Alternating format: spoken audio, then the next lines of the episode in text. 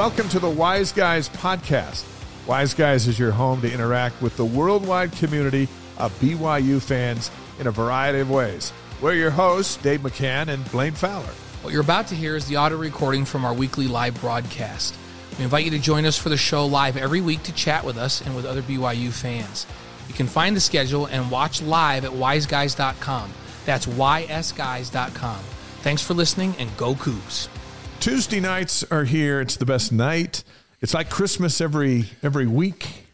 And it does the night like the night starts early now. Yeah, it gets darker early Like, here in the west. Like you're, when- if you're coming home from work at five o'clock now, it's dead dark. it is dead dark. I'm like, why do I go to work in the dark and come home in the dark? and it's freezing cold here in Utah. This is just it's just nuts. But welcome to the Wise Guys, Dave McCann, Blaine Fowler. We have a loaded show tonight. So much to talk about. We got some really cool guests, and uh, we'll get you set up for the rest of a very busy sports week for BYU. We're back on the call of basketball tomorrow night, football Yeah. Saturday, basketball Saturday night. You got you and I have a crazy yeah. We got a double header Saturday, so We live for it. Tomorrow's easy. It's just a basketball game. That's nothing. That's not. But Saturday we're going.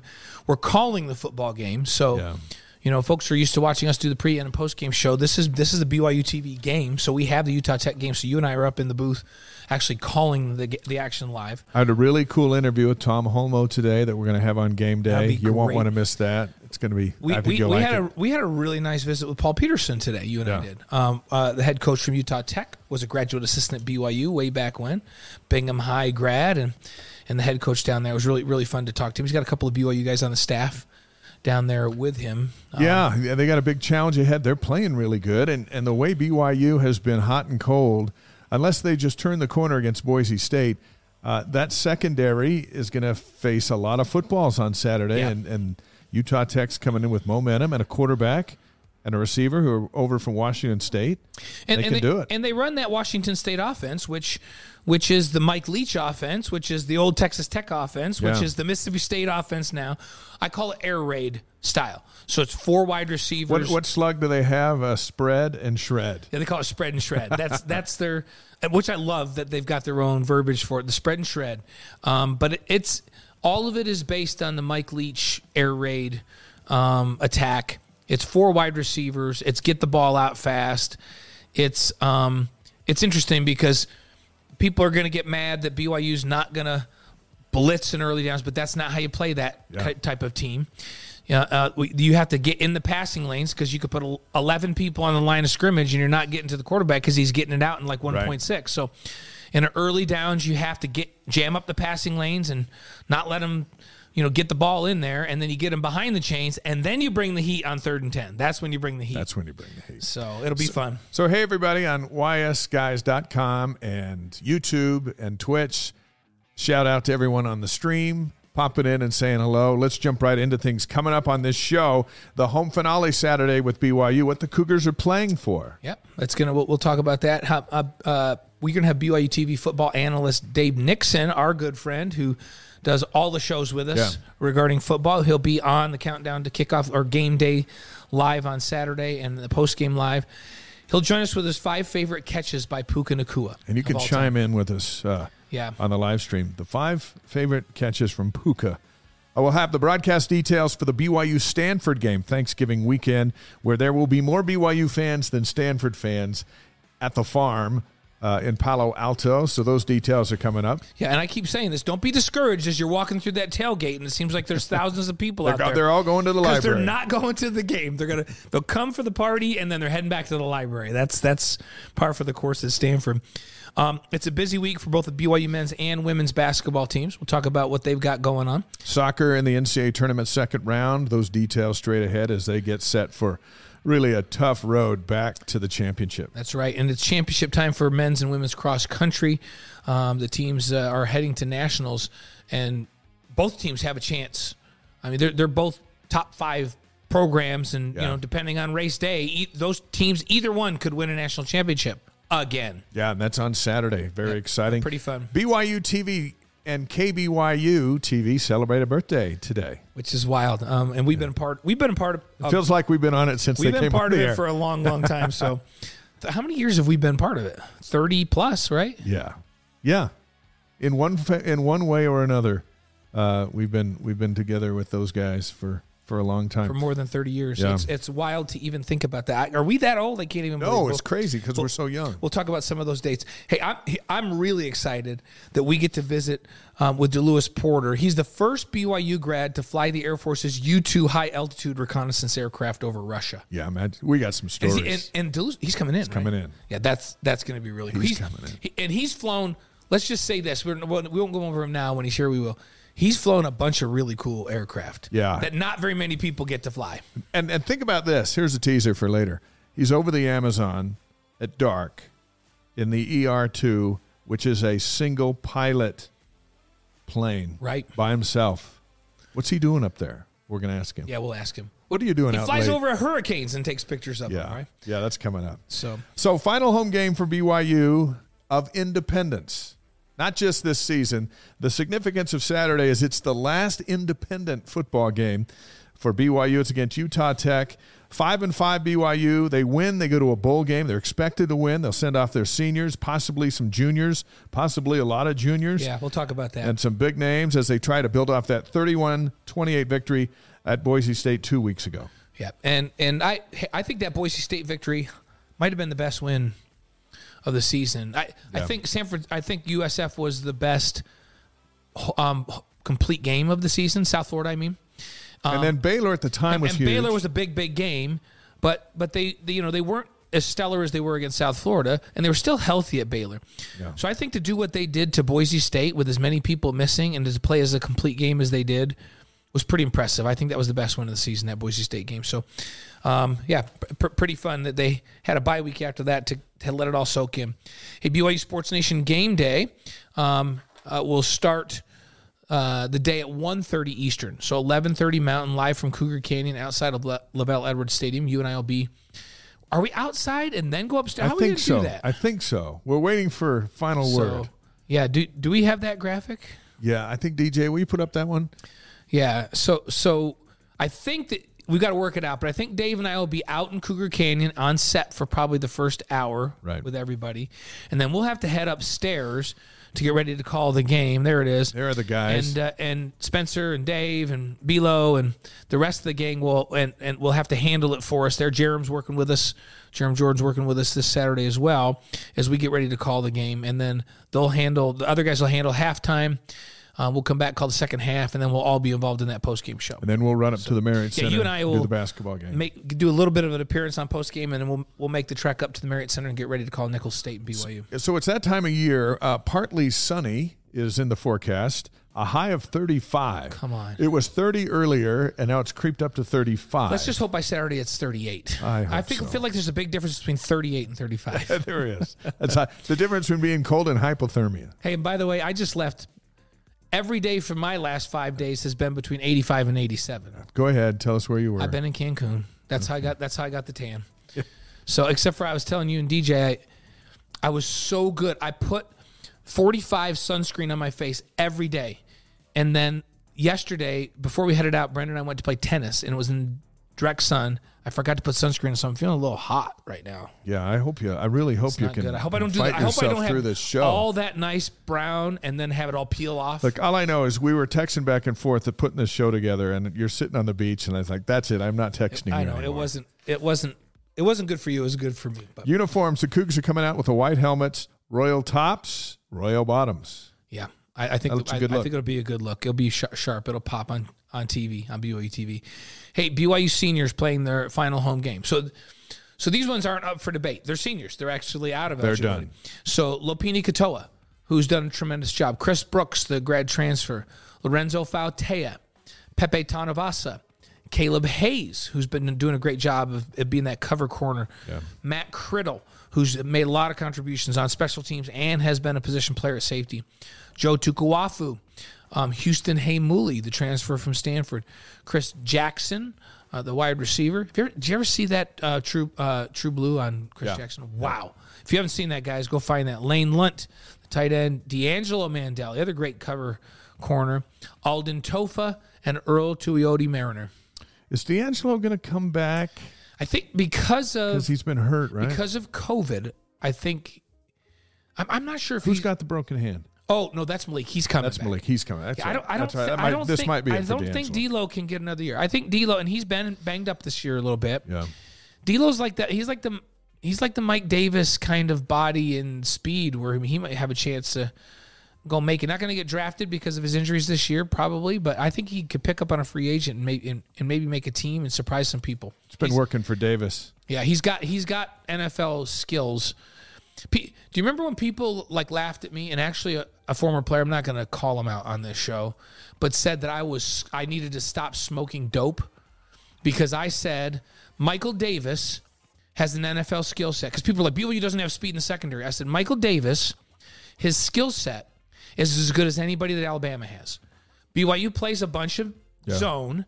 He doesn't fit well into zone, but if somebody in the NFL pick him up that plays man, he plays man as well as anybody, including Alabama's two corners. And uh, people said I was out of my mind. I was crazy. And just for the record, we're against dope. Yeah, we don't like wise dope. guys are against We dope. say say no to dope. We right? say no to dope. And and and lo and behold, Michael Davis signs. And I was basing what I was saying. I had talked to the Chargers um, scout, and he was just saying, I come up and watch him do one on ones every day. He goes, This dude, if if BYU played man, he's as good a lockdown corner as there is in the country. And they and they signed they signed him, and he's been their starter. He's How much fun sec- was it watching him, second second uh, Kyle Van contract? Noy, Oh, Fred Warner on so Sunday fun. night? So fun. Yeah. So so I think D'Lo has an NFL skill set if he can stay healthy, and you know Caleb Hayes possibly too. Um, BYU's been blessed with some really good cover corners this this last couple of years. All right, here's the bigger stuff. Yeah, this is this is a could be or could not be. These list. juniors are also going to participate in the festivities just in case they decide to leave for the NFL or just to be done altogether. And they include the likes of, I'm not going to read all 24 names, but Puka Nacua is on the list, Jaren Hall, Gunnar Romney, Payton Wilgar, Blake Freeland, Clark Barrington, Jake Oldroyd, and others. In total, 37 seniors and juniors are going to go through this. Uh, I'm going to say, I'm going to give you some names, and you give me Okay, a I'll tell you- percentage. I'll tell you of- percentage chance. Of, of the percentage of them coming back. Uh, Puka Nacua, two percent. That's the chance of coming back. Jaren Hall. Hey, Puka's not just an NFL receiver; he's an NFL starting wide receiver. I so. know. I know. Jaren Hall, um, ten percent, and and I'm. It depends on how these next two games go in a bowl game. Okay. If he can play himself back into a high draft pick, then I don't think there's any chance that he Gunnar stays. Gunnar Romney. That one, maybe thirty percent. Really? Oh, And and here's why I say here's why I say with Gunnar, I he's missed so much. Yeah. And, and I talked about this today on Sports Nation. Gunnar's like a gym rat football guy. Like he loves football. Some guys play and they've been through all these injuries, just like, you know, I'm just hanging up. But but Gunnar's the kind of guy he, he loves football. He's got such a great work ethic. He's come back from these injuries. Um, I think if somebody gave him the feedback that listen, we think you're maybe a draft pick if you can stay healthy for a season. Once you come back and come and play and stay healthy all year, and we might draft you. I think he might come back and do it. You know, or the other option is just work out and get unbelievably fit and do well, great in the in pro day, and just go just go sign. I don't he, because of his injuries. I don't think anybody's going to draft him. Yeah. And so so that's it will depend on the feedback that that he gets. I give him a little higher chance because I think he could come back um, uh, and maybe better his his position.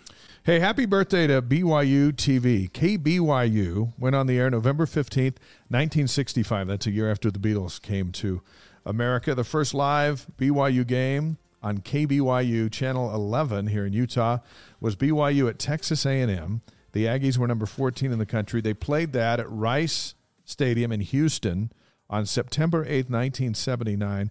BYU won it 18 to 17 on a two-point conversion.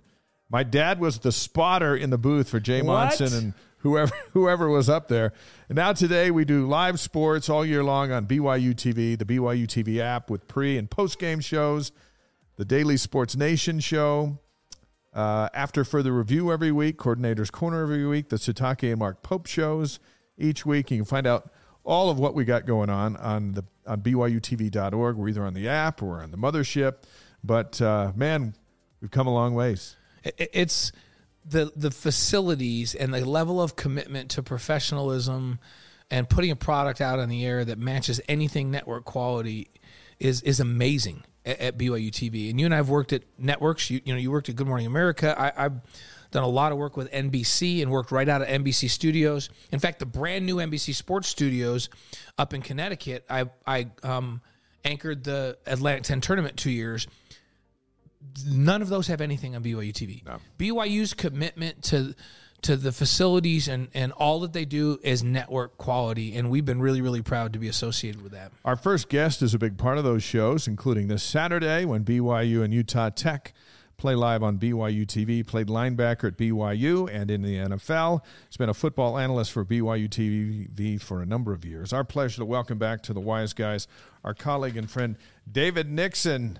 Look at him. There he is. Why that hunting beard. What is going really, on right now? Really, We- did that we come have- on in a week? We have one week off from AFR, and this is how you look. Grizzly Adams is on the show. Listen, as we know, I have to shave for uh, our shows, and I just feel like I, you know, I get a bye week as well. All right, the players get bye weeks to rest up. I get a bye week as well. Jeez. I if I don't shave, my face gets itchy. Yeah. I have to shave every day. If I don't shave, my face looks like that. It's like Nixon's got to do. It's- Well, here's the thing about Nixon. He's like he's the manliest of men. He's like Bear Grylls. Like Bear like, Grylls? if he, what is Yeah. whatever his name Yeah, is? that's his name. Yeah. Uh, if if he's like Gaston, really. Uh, like so, yes. if if Dave shaves at eight in the morning and we have a show at one in the afternoon, he gotta do it shaves again. again. at twelve thirty. It's a- it's phenomenon. That's the, It's, it's a curse, not a blessing. I'll say he that. has he has a tw- he has a five o'clock shadow at ten a.m. How long have you been at uh, BYU TV? since 2011. And my story of BYU TV is interesting because if you recall, I started the season on countdown to kickoff, we called it back then, um, in 2011. But halfway through that year, I got called back by the St. Louis Rams to come be back on the roster. And I, I remember you big timed us. One week you were there, Like, and then the next week you were where's gone. Nix? Yeah. Oh, he's Yeah. back in the NFL. Uh, unfortunately, BYU TV was not paying me enough uh, to match the salary of the Rams, and so I had to take off. And uh, and then when I finished up playing ball the next year, I came back and I've been with the team since. So it's been it's been a run with a little bit of interruption in there, but uh, So el- 11 11-ish years then, right? yeah, Something like that. yeah, that. 11 years, which is which Feels great. like twenty, but yeah, it's been about about eleven. It feels like 30 to me. the first It week actually seemed does. like the first day seemed like 2 days and the second day seemed like a week and a day. So that's so, among the differences between BYU and everybody else when it comes to sports, there's really none greater than BYU TV for exposure, access, recruiting. You're a big time high school product coming out of College Station, Texas, years ago, and and this big BYU TV thing's really evolved into a nice weapon for coaches. Yeah, hundred percent. I mean, I think I think for I think for the whole program in and of itself. I mean, the fact that you've got wall to wall coverage, uh, you got pregame shows, you got postgame shows. We've got AFR where we break down the film. Um, I think if you're if you're a player looking to get exposure, uh, you've got a whole channel dedicated to BYU sports. I, I think I think that's a recruiting pitch in and of itself. Beyond the fact that now BYU is as I look up there and every time I come on your show, I love looking up at the wall and seeing all these future opponents for BYU uh, uh, and who and who BYU will be facing in the years to come. we're going to have we don't what we don't have we don't have Texas and we don't have Oklahoma but since We thought they gonna were bailing early. since they're going to be in the league for 2 years we, we think we should put them down there probably. we probably. should we should we should put them up there with an X across and just, just gun them on their way out. Spoken like a true Texas A&M guy, That's right? right. That's an Aggie right there. Yeah, but no, honestly, it's I think for BYU the fact that you're going to the Big 12, you've got BYU TV to, to give you more exposure, but you're gonna have plenty of enough exposure in the Big 12 in itself.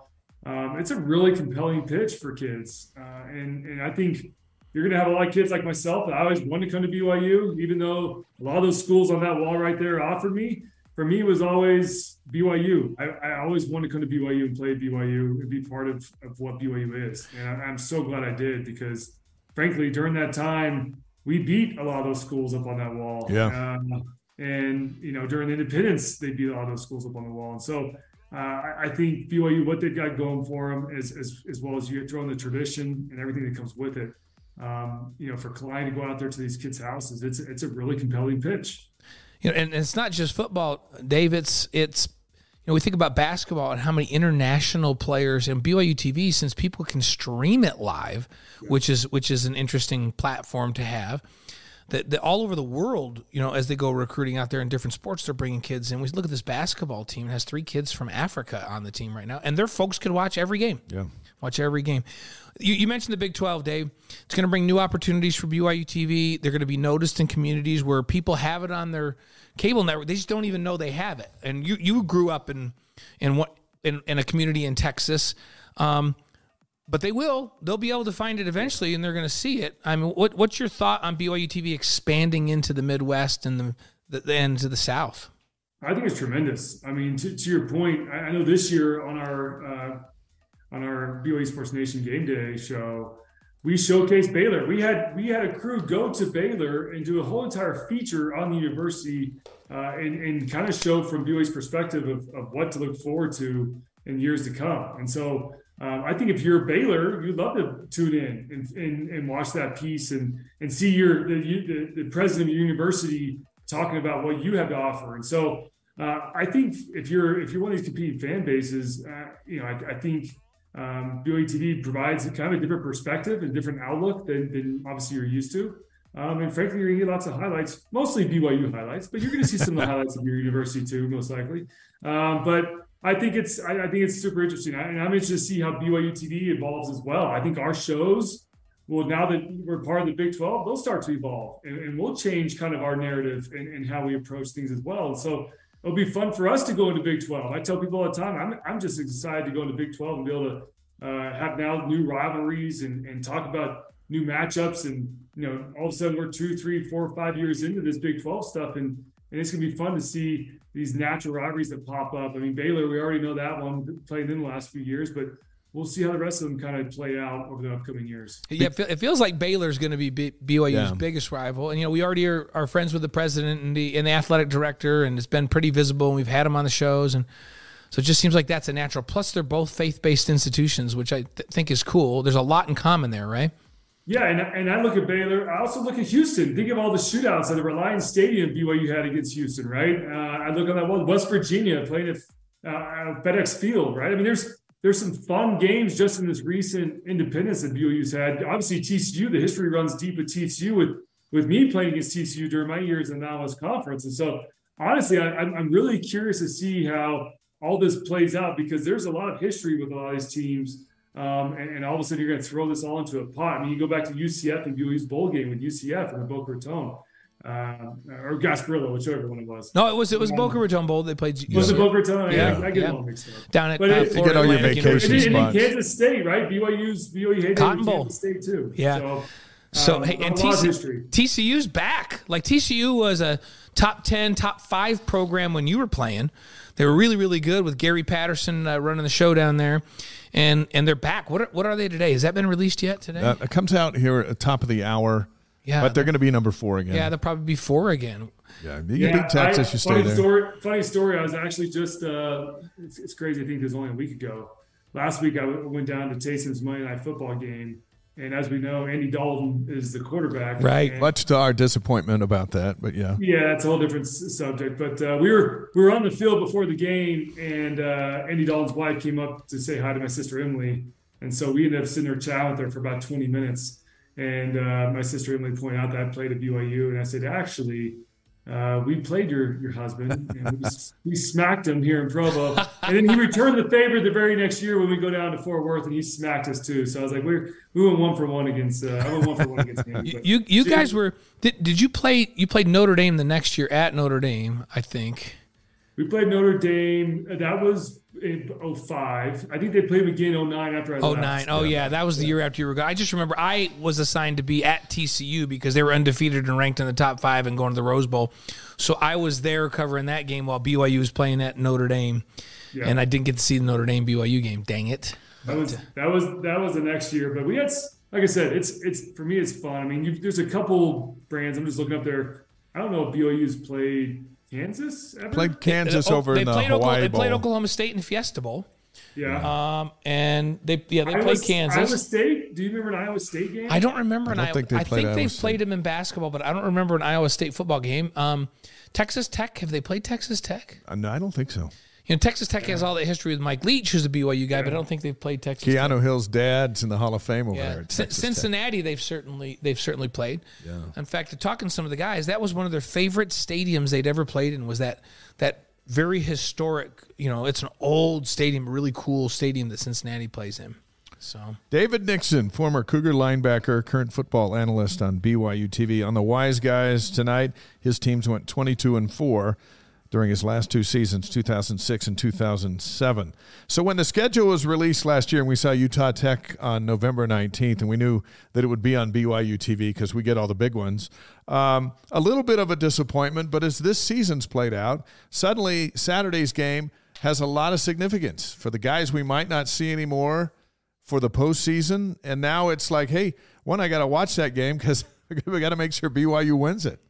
Hundred percent. I mean, this gets them to a bowl game. I mean, Stanford's not having a great season, but as we know, Stanford. I mean, Stanford put up a fight against the Utes, and they put up some fights against other teams, that obviously Notre Dame uh, and others. And so, uh, the, you know, this that's not a gimme by any means. Uh, and so, Utah Tech, this is how you get to a bowl game. And I'm telling you, even though this season hasn't turned out the way that I think all BYU fans or even the players and coaches had hoped, uh, to get to a bowl game is huge any year. There, there, we talk about it all the time. There's huge advantages of being able to practice and get these younger guys some reps. And then for the older guys, you get to go, you get a chance to go play one more game, typically on ESPN or or some big channel, um, and, and be showcased in front of the entire country. Sometimes you're the only game on that day, uh, which is huge for exposure. Uh, but then you get the gifts and, and all the swag. And, Yeah. listen, I talk about this all the time. Football, unfortunately, is not a sport where you can just go put on some pads when you're 35 years old and go run around and hit, hit each other, right? It's not, it's not like basketball where you go play pickup basketball. And so when your days are done at BYU, you're, you're usually done. There's a couple guys that go on and play at the NFL, and, and good for them. But the majority, 95% of those, those kids, you're done with football for the rest of your life. And, and so you have one more opportunity to go play in a bowl game. And once again, I don't care what the final record is. The fact that you get to a bowl game, that's a huge reward. You got to take advantage of it. Uh, it- it- there is some development stuff that goes into it with the, the younger kids getting reps because then you get another 30 days of practice. And so there's some huge benefits from it from a, from a program perspective, but also from a player perspective. Those bowl gifts and that one more chance to, get, to kind of get your name out there and, and rep the Y, rep your name on the back of the jersey. It's big time. Yeah. Yeah, it is. It, it's and just to be with your guys again. I- When you were saying that, David, just like was ringing true to me. I remember, um, uh, I had I'd signed in the USFL, and then the USFL failed, so I came back to school. And I remember back in school in that winter semester, walking past the practice field, and the whistles were blowing, and I was coming down from class because I was in graduate school now, and looking over the fence and thinking, I don't, I don't get to do this ever again. Like, you can't. Like, and, and you know what? You really don't want to play in the Turkey Bowl because you're going to get hurt playing that kind of football. You just don't know how to play that kind of football Everybody does. right? And so, so yeah, it is. It's it's kind of an interesting thing. Once it's over, it's over. So, for a lot of these guys, this is a big deal. Hundred percent. I, I mean, I still to this day remember my last few practices. We played against Arizona in the Vegas Bowl in 2008, and I, I remember those last few practices. I remember that last time. There's a lot of last. Like we talk about this week. There's a lot of last. You know, last where you're walking out of the BYU locker room for the last time, right? This is the last chance you get to play in the Oliver Stadium. Uh, but then there's, you know, you go to the bowl game, and there's a lot, a lot of lasts there as well, where is your last chance to play with your buddies. I mean, your teammates and and that's what's I, I've told Bill this before too. That's what's so interesting about college football is that you've got these buddies that you've been around for years. A lot of them came in as freshmen together, and you've grown, you know, over four years with each other. And you put in this blood, sweat, tears. You're around each other all year long. And it's just such a different culture than the NFL because the NFL you go and listen, half the team doesn't even show up for OTAs, right? Right. Uh, which is kind of your off-season workouts. And then you get there and everyone's kind of out. I mean, you, you want to win games, but everyone's pretty much there just to get paid. All right. Every, everyone's, it's all about me, me, me, and not the team. And you're punching in and punching out. It's just like you're showing up for your job, right? It's, it's, it's a job versus a kind of a game or a sport like it is in college. And so I tell kids all the time, I mean, stay as long as you can. I, I, I would tell kids I would trade a year or two in the NFL to get one back in college. I, I mean, the, the money's good, but you know, these kids at BYU, they're all smart. They're all going to make money throughout their lifetime. but the chance to play with your brothers and represent the Y, uh, it's it's unlike anything else. And and uh, you know, you hope that some of these kids who you know, there's going to be quite a few. It looks like they're going to be underclassmen or juniors or, or, or that are going to get recognized um, early because they're thinking about leaving early. And the message to them is, man, NFL will always be there. Um, obviously, injuries can happen, maybe it's not, but that the chance to to represent BYU is it's it's unlike anything else. We were just talking to uh, your brother, my son, your your team brother Kellen last week, and we were talking about that Arizona game. He had he had nightmares of the the Gronkowski brothers. Yes. I can't remember uh, Ron's as Rob Gronkowski's brother that played fullback, but we were saying Kellen set a, a, Las Vegas Bowl record for tackles in that game, and he was playing free safety. That's never a good thing. Like if your free safety has 17 tackles, your defensive scheme's messed up, right? Yeah, we were we were not prepared. it was they, Arizona got us on film. I'll tell you this: Arizona had been to a bowl game in like six or seven. They were years. pumped to be there, and we were going back to the Vegas Bowl for like the fourth straight year. Yeah. And and yeah, we just, so were my kids, and we were expecting a better effort. Yeah, I will say we weren't very motivated, and uh, it showed on the field. It uh, it was a that was a tough one. They came out firing, and then they just lined up Gronkowski, and was they were running seams, will routes. Oh, he's yeah. he's ridiculous. Just, it was tough. That was so, a tough one. So this game this Saturday, um, final game of Independence era, right, which is significant, but it's also maybe the last home game uh, that we're ever going to see Puka Nacua and Jaren Hall. What's your thought on that? That's a tough one to swallow. I mean, I, you look at that production between those two, and, and, the fact that you lose both of them going into your first year in the Big Twelve, uh, and they're both juniors, by the way. You're both juniors and could come back. Um, you know, listen, I, I just gave my spiel on I would come back but I also don't fault kids that, that go, especially these guys. They're juniors, but they're pretty much seniors given the COVID, right? Right. All these kids got an extra year in COVID, so they've been around a, a long time. Um, and I will say this about the NFL: there is kind of a mileage tracker on on, on a person's body, and, and the more years you delay going to the NFL, GMs and scouts look at that and say, "Listen, he is 25 years old, 26 year old. His his useful life only has another three, four, five years left on it, right? Unless you're Tom Brady and you play till you're 100. But he's older um, than me now. He passed me. so you, you, I mean, it, it is a tough, it is a tough deal for those guys, but it hurts. It hurts to to see them leave, uh, assuming they do leave unless we could all pony up like two million bucks and have them come back. So there, if there's anybody out there listening tonight that has an NIL deal that'll take care of those two right. as well as an NFL contract, let us know because we could possibly keep them. Right? Yeah. Let us know. We need to come up with about six hundred grand. That's all we got to come up with. Yep. Guys. Yep. Before you roll out your top five catches from Puka Nacua, which we've been teasing today. Uh, let's. Uh, by the way, Jess is watching on YouTube tonight. She says that BYU he or she says BYU played Iowa State in the early 70s. There you go. So they did play so Iowa thanks, State. Yeah. Jess. Um, here's what uh, head coach Kalani Sitake said during his uh, weekly news conference. Let's listen. Game week, so you know we had a, a good bye last week and and um, uh, a week off, and got some time for guys to heal up, and also some time for uh, us to do some extra work. So um, you know, we're ready to close out our our home game schedule in LaVell Edwards Stadium this weekend against Utah Tech. Looking forward to the game. Uh, looking forward to, to, meeting up with you know players that we recognize and staff that we recognize, and uh, it's gonna be it's gonna be a lot of fun. But uh, also trying to you know get get this this game and this win for our, our outgoing seniors and, and, a few others that are going to be honored, and then you know we'll see we'll see how the game goes. But I feel confident in, our preparation and, and, especially coming off with the bye week. Feel good about uh, where we're headed now and, and, looking forward to competing again. That that's that's the goal. And you know, Utah Tech has has a, they're on, on a little bit of a win streak and well coached team. We're familiar with them and familiar with with a lot of their players, and so uh, I know this is the, the, the end of the year for them. expecting their best shot. They've been able to do some good things and, and score some good points and, and, and uh, they've had some good competition. So uh, looking forward to our guys being on the field again, competing.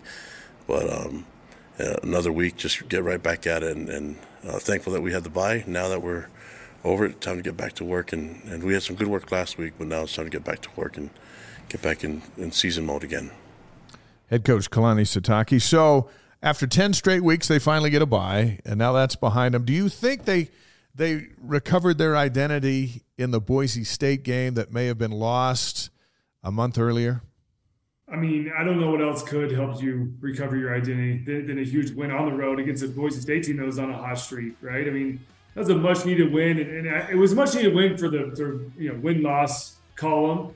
But I think it was a bigger win for the psyche of this team. I, this is a team that had a lot of close games, um, and, and, and we're in it, and and you know all of a sudden things didn't go their way, and finally a game that does go their way, right? And uh, I think for this team it, it, was huge, and that's something that's one of those victories that you can build upon, right? I mean, this that's something you can reference in the offseason of, of listen, all the hard work can pay off, and you can, you can eke out some some some games like that. And listen, against Boise State, we talked about this on, on our shows who knows if BYU will play Boise State again in, right. any anytime soon, right? Um, and so the, the fact that you've now get your three main rivals, Utah last year, beat them. Last time you played them for, for a little while, we'll see. Um, you've got Utah State, beat them this year. Yep. And you got Boise State. So your three main rivals you take care of heading into Big 12. That's that's that's big time. And that's something that you can hang your hat on. Uh, once again, there's not a lot of stuff this team can hang their hat on because it's been kind of a disappointing season, but there are some victories you can take out of this, and that's being one of them. That you go, you went up to Boise uh, on the Smurf turf and, uh, and took care of business. And Bo- Boise's still undefeated in league play, right?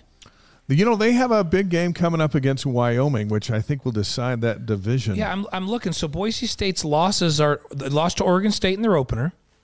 Um, lost to UTEP, and and they lost and they lost to UTEP and they lost to BYU.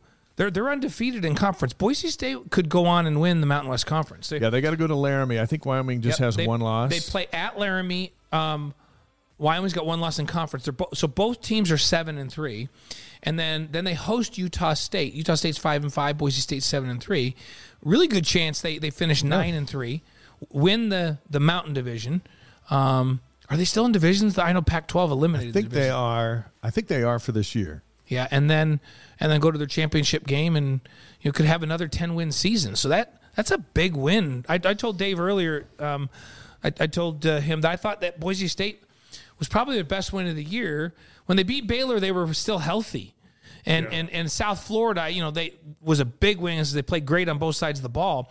But considering all the circumstances, the downward trend, all of the injuries, to beat what I think is a quality Boise State team, I think it might have been the best win. What, what's your thought? What's the best win on the schedule this year for them? 100%. I, I totally agree. And I, I will say this I, I, I, was impressed with this team for coming together, but, but I got to give you a lot of credit to this coaching staff. Mean, that, that takes that takes a lot of manpower, a lot of motivation to take a team that's on a four game losing streak and to get them ready to play on the road uh, against Boise State. It's a good Boise State team. So I, I, I love their game plan. I, I, thought they came in well, really focused, and I think from a from a kind of a, a, you know play calling perspective as well as the, the assignments, it looked like everything was really sharp. Yeah, there were some errors as there are always are in games, but I thought all in all that coaching staff got those guys up to play. And credit to the players. I mean, once again, so many starters, so many contributors out with injuries. Uh, and the fact that this team's kind of stepped up and had that next man mentality, and, and they come go up there and and beat, a, like I said, a really good Boise State team that was relatively healthy uh, in that game. Yeah. So the fact that BYU kind of going in there limping a little bit is able to come out with the win. That's I'm telling you, that's something that that will provide a much needed confidence boost for this team to hopefully finish this season and then head into next season. Before you roll out uh, Puka's top five, look what you got going on behind you. It appears to me that your wife left you one cubicle to decorate See what I'm talking about, Blaine? You got, yeah, the, he's got, the va- he's got the football and the helmet. And then there. The, all, there, all of a sudden, you just got a helmet and a football. No, he's got he's got a Raiders thing over on the over his right shoulder. So yeah. I'll say I'll say this: my little kids come in my office, and I, I don't know where half my stuff goes in here. All right, uh, and so I just kind of got I've kind of hodgepodge. This is my Raiders brick. Yeah, I see that. Oh, that's they, a brick. Oh yeah. There's a replica. Yeah. There's a, there's one of these. This is a replica. There's one of these at the Raiders right? stadium. We okay. went and found it when we went and did the game there. I went and found your brick. Yeah. Did you find it? I actually still never found it. Yeah, I found your brick and I found Todd Christensen's brick. Hey, huh. my man. That's, so that's, I got that's hey, take, take right care of my boys right there. I'm telling you. You got, yeah. you got my helmets. Yeah, I see that. I just see the one. There's you got two helmets there. Our our little uh, two box is probably. What's that ball? This is um, Have I, I've told you guys this story, right? Well, there's no uh, there's no uh, risk you of no- someone not knowing whose ball that is. right here, in case you can't see it.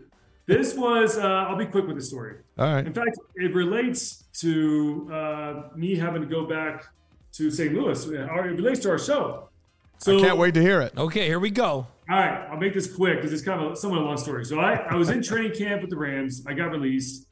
I didn't get picked up for quite a few weeks. And always, all of a sudden, I kind of stopped working out, started stopped taking care of my body a little bit because it was about seven weeks that I didn't get picked up. My body was already hurt from training camp, so I started kind of slowing down my workout regimen. All of a sudden, week eight of the season, I get a call that the Rams want to work me out. And I'm a little flustered because I'm like, oh boy, I haven't worked out for quite some time. so I go in, it's between me, they fly in me and one other linebacker, work us both out. And I'm huffing and puffing during this workout. But you got the owner, you, you got the head coach, you got the GM, and you got the defensive coordinator and the linebacker coach are all watching me work out, right? So I'm doing drills, and as I'm walking back to go back to the next drill, I'm sitting there like huffing and puffing, but they can't see me, right? Um, after it's after the workouts are done, they tell me, "All right, we're signing Nixon. You're you're you're gonna be on the squad." I'm like, "Sweet." I walk in the next morning, special teams meeting. I'm starting on every single special team, Oh no. and I hadn't, guys, I hadn't worked out for like two or three weeks prior. to You got to run full speed down the field on special teams. Yes, I was. I've been completely lazy. My hamstrings weren't ready. I proceed to go out there. This is the Browns. And our, my first week back with them, we play the Cleveland Browns, and I'm playing special teams. The score was like 12, 10 to 12. They were winning. Uh, it was a terrible game because we were terrible that year. Um, and we proceed to punt it to him with about five minutes left in the game. We punt it to him. I'm on the punt team. I'm going down to cover the punt. Josh Cribbs, if you guys remember Josh Cribbs, one of the best return guys in the NFL, he fields the punt. He goes to make a move.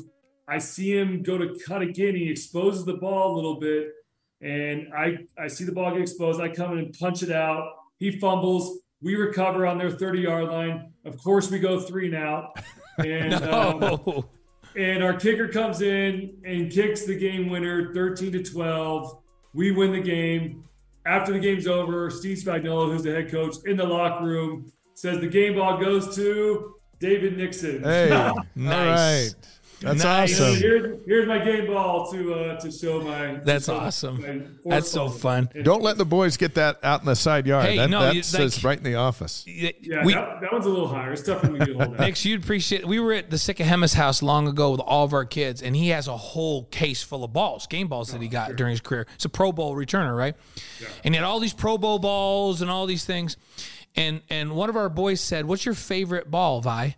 And he went down on the end and he grabbed one, and it was a preseason game, and and it, and it showed this, and and I think it was Kellen that asked him, and he, and Kellen said, "Why why is that your favorite ball?" And he goes, "Well." because it was at the end of the game and and they were I can't remember I think they were playing the Giants. He was it was with the Eagles and or no, he was with the Cardinals at that time. They punted the ball and he returned it for a touchdown. And he got the game ball and the coach when he gave him the game ball said it's a good thing you returned that for a for a touchdown because staff was talking before the game and they said if you didn't do something spectacular, we were going to cut you after the game. and he was a rookie and because he returned it and got that ball, he made the team and he made the Pro Bowl that year as a rookie, as a returner. And he's like, So that's my favorite ball because it's the most important game ball. I don't get any of these other balls without that ball. And I was like, Okay, so it's it's pretty it's pretty cool. The simplest cool. simplest ball is the one that he he thought of. We'll have to get Vai on the show with us one of these times. It'll be fu- fun to have Vai reminisce a little bit. Yeah. Well, Puka Nacua's uh, caught a lot of balls that uh, we thought no human could actually pull in. Um, and uh, and in the event that he suits up for the last time at home on Saturday, uh, we thought we'd talk about him for a minute. Since we've already done your five favorites, uh, we thought we'd get to your five favorite catches from Puka Nacua. Are you ready? let's do it let's roll them out I know number five you had is the uh, touchdown against USC last year, beating USC Thanksgiving weekend. Uh, everything for for BYU. It was huge. I mean, you, you look. We talk about this year, the Boise State kind of propelling them into the offseason. I mean, that catch against USC and the touchdown, his production that game wasn't anything, you know, huge. He had three catches for 42 yards. But what I love about Puka is the fact that he's just he he, he catches everything in his within his path, but he just makes spectacular plays. And then it's the emotion that he provides to the team when he does make those catches, when he gets up and flexes and, yeah. and gets going, it gets the whole sideline going. So that USC game, even though the production three catch 42 doesn't jump off the page, the one touchdown I think is what provided that much needed spark. How about Idaho State, number four? This was a, a, touchdown that followed two previous plays that were both to him, so he's pretty much exhausted. Gassed, yep. Jumps over the guy's head, pulls it in, and does just what you said. Turned to the crowd and gave a growl. Yeah, six catches for 120 yards, and and you start doing the math on that one. I mean, pretty pretty spectacular average for him in that game. Um, but yeah, I, and listen, you kind of expect him to dominate against an Iowa State and or a Utah Tech this week. Um, but sometimes those are the hardest games when the expectations are for you to go out and dominate. You actually have to go and produce. Yeah. And that's exactly what he did against Idaho State with that touch. So your number three is not against subpar athletes, against SEC guys, where everybody's like, "Is BYU going to be able? How's Puka going to be against an SEC secondary?" And you have that catch in the first quarter against Arkansas as your number three. Yeah, un- unbelievable catch. He goes on to have, in this game have 14 catches for 157 yards and two touchdowns.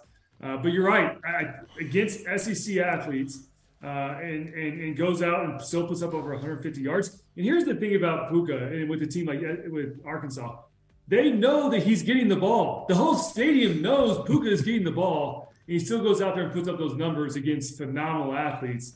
Uh, and Puka just being Puka comes up with a big one against Arkansas. Number two up in Boise, and it's not the number one in Boise; it's the number two in Boise, where he shows that uh, that's where he he gets both feet yeah, in. Both feet. Looks like an NFL receiver is what he looks like. Man, that toe touch. I mean, listen, credit to him. If he does go pro, which sounds like he probably will, he's got to put some film. You know, put some plays on film, put it on tape, and that's exactly what he did in that game. The two the two toes while he's falling out of bounds and the wherewithal to, to hold onto the ball, extend the body, and keep both toes, not just one, but both in, definitely, definitely worthy. And, and of course, your number one. Uh, this is is this not everybody's number one? Well, just you you just tell us what it was. Listen, yes, of course, the the winning touchdown against Boise State on a fourth down uh, to go up, and I mean the the concentration, especially when you got a guy. If you remember, his jersey is pulled off his pads. He he'd been held prior to that play. He's getting just held all over the place to go up, tip the ball, and still while he's falling, he got a guy draped on him to concentrate, get the ball, and then of course the this one was a one, one toe, but the toe touch and just barely in bounds uh, to come down. I mean, unbelievably athletic play, and I. It's you know when he transferred here to BYU from from Washington, we heard a lot of great things about Puka, and he has 100% lived up to the hype. Yeah. And I've, I've loved having him here at BYU. The plays that he brings, but honestly, the emotion he brings to that team as well is going to be the, probably the biggest hole that they'll be left with this team going forward next year, uh, because he just he provides that just that. I mean, we t- we interview him all the time on BYU TV. Has he ever not had a smile on his face? I mean, listen, when they lose games, you can tell he's bugged, but he still has a smile on his face talking yeah. to people. The he, guy just has this. He loves the game, right? The we, t- we we talked about Gunnar's a guy that loves the game, but does anyone love the game more than Puka Nacua? It doesn't seem mean, like it. His his competitiveness, honestly, his competitiveness and his, the, the, the, way he approaches the game, I put it up there with Max Hall. The way that he loves the, the, the, game of football and how competitive he is, I put him up there with Max Hall, who I think is probably number one, at least in my book. Who guys who I, have been around, Max is number one for me. I think Puka is a one B uh, or you know, and, and, and, could maybe have his own case against Max. Man, they're gonna miss, they're gonna miss his leadership next year. Yeah, just like they missed his brother's leadership this year. Yeah, when we when you we know? talk about leadership, it's interesting because I've had some conversations with Kalani about this, and and he talks about guys that they lost last year. Nobody thinks about Samson Nacua, but Kalani does because Samson Nacua was one of the best leaders on that football team for the same reasons that Puka is. Something about that family and how much they love playing football and how much pure enjoyment they get out of it, but how much confidence they bring to their teammates around them when they're on the field. So Samson was much missed, not for his production, but for his leadership. And Puka's going to be both Yeah. when he's gone next year. No question. All right, brother. Thank you for hanging with us tonight. We've got a full Saturday, so I don't know how you're going to get that beard under control by Saturday, but if you start tomorrow and just go in increments, you It- may it be be because you know you got to put makeup on and all that stuff. You- If you- you're if you're bored Saturday, you can hike up to the Marriott Center with us and call the basketball game after the football game. Um, yeah, I'll see you guys there. Okay, sounds good. That's, uh, sounds good. the great David Nixon, BYU TV football analyst. All right, we'll see you Saturday on the tube. Thanks, Dave. right. See you, brother. Appreciate it. Thanks. Good to have you back in town. Yep. Awesome. See you. All right. You know, and he's going to go down to the Stanford game and hang out there and then go see Taysom. The Saints play the 49ers the next day. Right, so right. it's a whole family reunion for for the great David Nixon. So wait, is he gonna is he gonna join the show from I think so. I think that's the have him plan. be on the field there. I think he'll be down there with Spencer. okay, and We'll see. Yeah, and then it's you and I and Bilo. Yeah. How are we gonna how are we gonna control Bilo? I have no idea. Because I don't know. Nixon kind of helps us control. We're gonna we'll cut off his caffeine by like five. he's kind of like a Tasmanian devil. Like he's like BYU Sports Nation game day starts Saturday, 1.30 Eastern Time, 11.30 Mountain from Cougar Canyon, just outside LaVell Edwards Stadium. Two hours will lead us up to kickoff at 3.30 Eastern, 1.30 Mountain with a live post-game show to follow, and it's all on BYU TV. DeLewis Porter is going to be with us in just a bit. He's flown the B-52, the U-2, and the ER-2, a BYU grad up in the sky. And uh, we, got some we actually have some with him. pictures of those different. Oh yeah, yeah. Aircraft, We're gonna right? get into we're gonna get into some stories. that's cool. He just uh, walked in. He's mentally preparing himself over there. we're And- excited. we're excited to have him on the show. We've got a lot of news and notes from campus we want to share with you. But first, uh, would love you for you to follow us on YouTube. We've got to put a link there in the chat. Hit the subscribe button. It's all free. Click on the bell. You'll get notifications whenever we post something new or go live. The more subscribers we get, the longer our wives will let us do this show. And follow us on Twitch. Is that That's- is that that's gonna be our new pitch going? line. Is that, that the more hey, the more YouTube subscribers we get, then our wives will let us do it another Seri- week. That's all serious. So keep so keep subscribing. You get your free account on Twitch. Click on the chat button in the lower right part of the screen. Sign up for free and follow us there. Yeah, see, all, all of these options are, are free to you. And you know what? Might as well sign up for YouTube, sign up for Twitch. Just sign up for all of them and then watch however you want.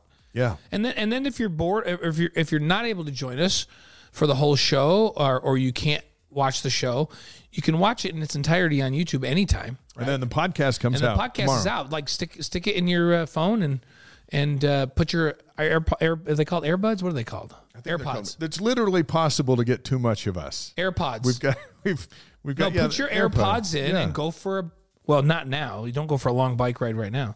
Take us skiing with you. Yeah.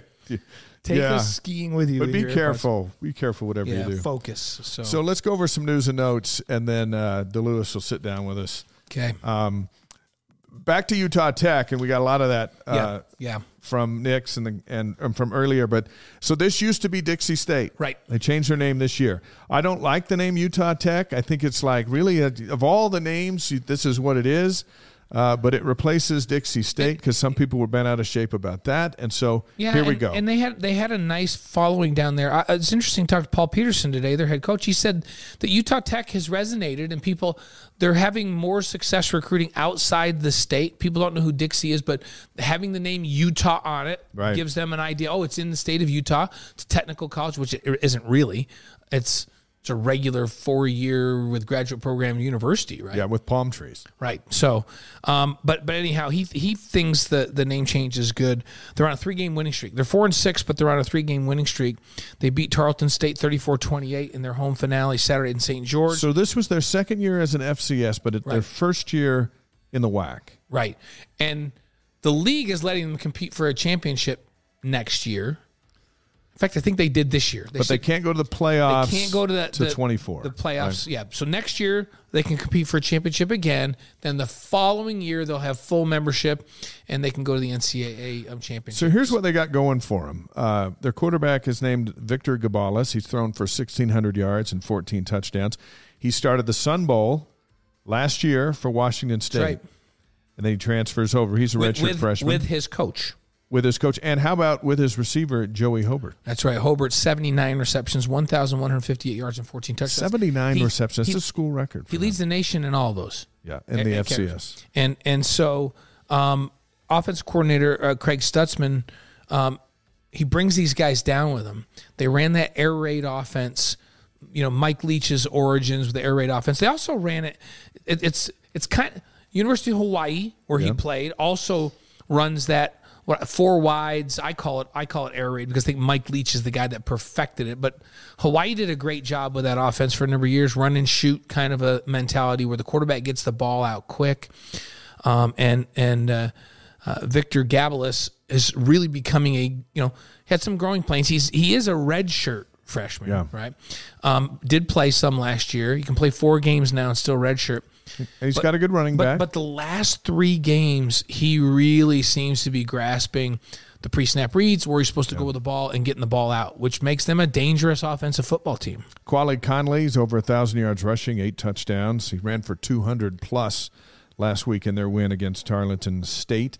So more on on Stutzman. He, he BYU knows him. He was the uh, coordinator over at Washington State last year Right? when the So B- Cougars held and him to and BYU nineteen. Did a great job defending that that air raid or that spread, whatever you want to call it. And then he was the passing game coordinator in the game where BYU went over and got beat. Zach Wilson right. did that uh, helicopter at the goal line and fumbled. Since they didn't have a camera at the goal line, they couldn't call Oh, yeah. it a touchdown. Yeah, which it was. and that that was a game changer. And then he beat BYU as Hawaii's right. quarterback. When he was a quarterback, 72-45. Wow. Can you even believe that's the highest point total ever against BYU, right?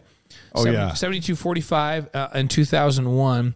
Uh, that was the Cougars who were 12 and 0 at the time. That was their first loss of that season. Although he did get kicked out of that game.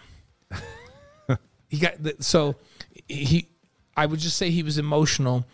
Um, he punted the football into the crowd and um, and jumped into the stands. yeah, you can't do either of those two things. Yeah, so that was like a double whammy. That's like not only is that a 15 year penalty, you're kicked out of the game because you not only punted the ball in the stands, but you jumped into the stands. Yeah. So there you go. but he knows offense, so he's the brain. He's the brain behind this spread and shred that we're going to see on Saturday. So he's not afraid of of BYU's defense. It's just a matter of in an FCS and BYU 16 and 0 against FCSs. The line of scrimmage is where the strength and power of what is where these games are decided. yeah, and if and BYU's uh, record against FCS teams is perfect. Yeah. And and they typically like I think what's the average like 48 to 14 or something crazy like like, that. Because what happens is a team like BYU, there's some really good skill kids on that Utah Tech team, but BYU should be able to dominate the line of scrimmage on both sides. Get their get their hands up in the throwing lanes.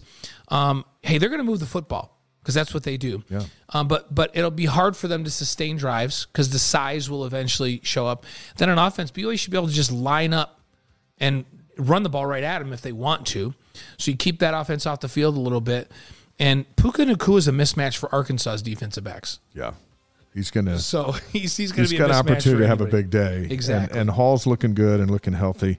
Uh, so that's Saturday. Next Saturday, BYU and Stanford, the Cougars' regular season finale, September 26th.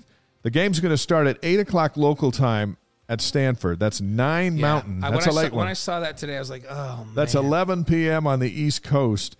The good news is it's on FS1. We all get that, and we avoided the whole Pac-12 network thing. Yeah, the, a, the a late FS2 game on the Pac-12. oh. That was going to be a. And Ken Lund is going to join us on the Wise Guys next Tuesday uh, to discuss all the alumni activities around this this BYU Stanford game, where they are expecting thousands of BYU fans Yeah, to it'll- flock it'll from from that area, uh, and so we'll get the lowdown on that. I, I'm excited about that. It's it's the latest game on Thanksgiving weekend. Everyone can just kind of lay around, watch game day, watch the ball game. If you're still awake, the post game show, and it's a great holiday weekend. So we're gonna, we're gonna have to get my son-in-law on and see who he's rooting for in this one. Well, I I think I think we know who he should be rooting for. Should be rooting for BYU at this point. His brother-in-law coaches at BYU. Yeah, He- that should be enough. don't- I know that he played at Stanford when they were great, but so They're not great now, and that's Yeah. going to be a game BYU can go yeah, down I- there. he's and he and a of. lot of the alumni have been really really frustrated with the way Stanford's played the last couple of years. So so my son-in-law Dallas Lloyd was captain and, and the starting free safety um, for Stanford when they were Rose Bowl champions and Yeah. and Sun Bowl champions. Um, uh, but that that's when Christian McCaffrey was there and and he's not back there now to help. no. Christian's not going to be returning any kicks or running out of the backfield. so, um, yeah, that should be a fun one. Hey, how about BYU hoops? a couple of games this week that you and I are going to be calling in the Marriott Center. They're back in action tomorrow night against Missouri State. Um, coverage on BYU TV starts at 8 Eastern, 6 Mountain with a game day. Uh, that's Tyler Hawes and, and Jerem Jordan. Full hour. Right, and you and I are part of that We show as well. We Yeah. chime in a little bit from our Spencer has interviews with from- players from and coaches. Yeah, um, some some great stuff. Um, all the action uh, will start at nine Eastern, seven Mountain. You and I and Spencer Linton on the sidelines for us. We'll call that game. Um, so the Bears are picked to finish fourth in the Missouri Valley Conference. BYU, remember, went on the road to Missouri State last year and won 74 68 thanks to 21 points from Alex Barcelo. So, no Alex Barcelo. No, I am predicting that Rudi Williams has a great game. he needs to. I think we're going to feature him in our open Yeah. um, because I think he's going to have a great game. Eight turnovers at San Diego State was was not good. Yep. He's gonna he's gonna finally that. feel comfortable in this one. He's gonna score. He's gonna take care of the ball. So good. I'm going to watch that. Yeah. I'm going to watch that if you promise that. right, and then then Saturday night, um, you and I will have that Nicholls State game. That's also on BYU TV. We're gonna go from the stadium up to the Marriott Center and broadcast that Nicholls State game. Is that it's a seven o'clock Yeah. tip Nine um, Eastern. as well. So Women's hoops today, they had a matinee with 16th ranked Oklahoma. The Sooners out of the Big 12 rallied to win the game. 15 Cougar turnovers, the difference, especially down the stretch. Very similar to how BYU gave away the San Diego State game on the men's yeah, side. couldn't take care of the ball down the stretch. Sooners win at 77 66. Lauren Gustin, 15 points and 20 rebounds. She's she's a rebounding machine. We, we, we as we were down doing the tournament last year, there were games where I thought, is she going to get every rebound in this game? She is a force. They're heading to Hawaii now for the North Shore Showcase. Friday against Washington State, Saturday against Troy. They're going to play the games at the Cannon Event Center on the BYU Hawaii campus in Laie. Cougars 0 3 out of the gate after losing Shaylee Gonzalez, Paisley Harding, Maria Albiero, Tegan Graham, and Sarah Hampson to graduation or to the portal in Gonzalez's case. It's going to take some time. I, I texted Coach Whiting afterwards and said, hey, the winds will come. Enjoy Hawaii. They're going to be on the North Shore. You and I haven't been back to Hawaii together to call. Like we loved, first of all, when Hawaii was in the league with BYU because we'd get over there, and then then you and I would call the UNLV preseason package for football and basketball, and we'd get over there for a game or two there. And, and My wedding ring is still over there in like Yeah, because one of you- bays. no, it's in Waimea Bay because you we were jumping off that giant rock that you weren't going to jump off until my little cousin jumped off. Then of we it. had to as peer and pressure. it's like yeah, peer pressure. We got to do it now. Like like you and I were sitting there talking about. There's really no reasonable reason why we should do this. Yeah. that's what we were talking. Then my little cousin Michelle, goes up, jumps off. She just jumps off in, and then you and look, I look at each other and go, "Well, now we kind of have to." Now we have, and so we did, and then And then you lost your somewhere. wedding ring. Uh, my wedding ring just washed right off. I my think finger. right now that wedding ring is a nose ring and a dolphin. it might be. The good news for the women's program is they have some firepower coming. Yeah, that's right. Amari Whiting made it official, signing her letter of intent to play for her mom, Amber, at BYU. How's that going to be? We talked to Amber about that Yeah. when she came on the show with us. Uh, she's a four star guard. She decommitted from Oregon after Amber took the BYU job. Uh, Amari is mending a torn ACL, but will be ready to go uh, for BYU's debut season in the Big 12. That's big. They, they also got a couple of other uh, big signees. Six two Marina Mata out of Spain. Six foot Alia Matava Mata. I'm trying to remember this. Matavao. Matavao? Sounds like it. Looks like it. No, I'm going to say it's Alia Mataveo? Mata, Mataveo. Mataveo. Alia Mataveo. Yeah. Gatorade Player of the Year in Nevada. And and 5'10 Kailey Woolston from nearby Lone Peak High School. Um, who's the Deseret News 6A Player of the Year. So really, really So nice. help's signing class. coming. Yeah, help's coming. Hopefully that's Big 12 talent. I think it is. Cross country, the NCAA championships are Saturday in Stillwater, Oklahoma. Last year, Connor Mantz won the individual title for the men for the second year in a row.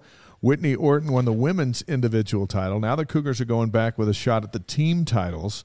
So they'll be running that on Saturday. We'll have an update for you during our football broadcast. Uh, we wish Ed Eyestone and the group uh, the very best. And they have been the best. The men have been ranked number one or number two all I season think, long. I think the men are going to win. Women it. are number five. Do you think the men are going to win it? I do, I I, think do. they're going to win it. I'm feeling a win for the men.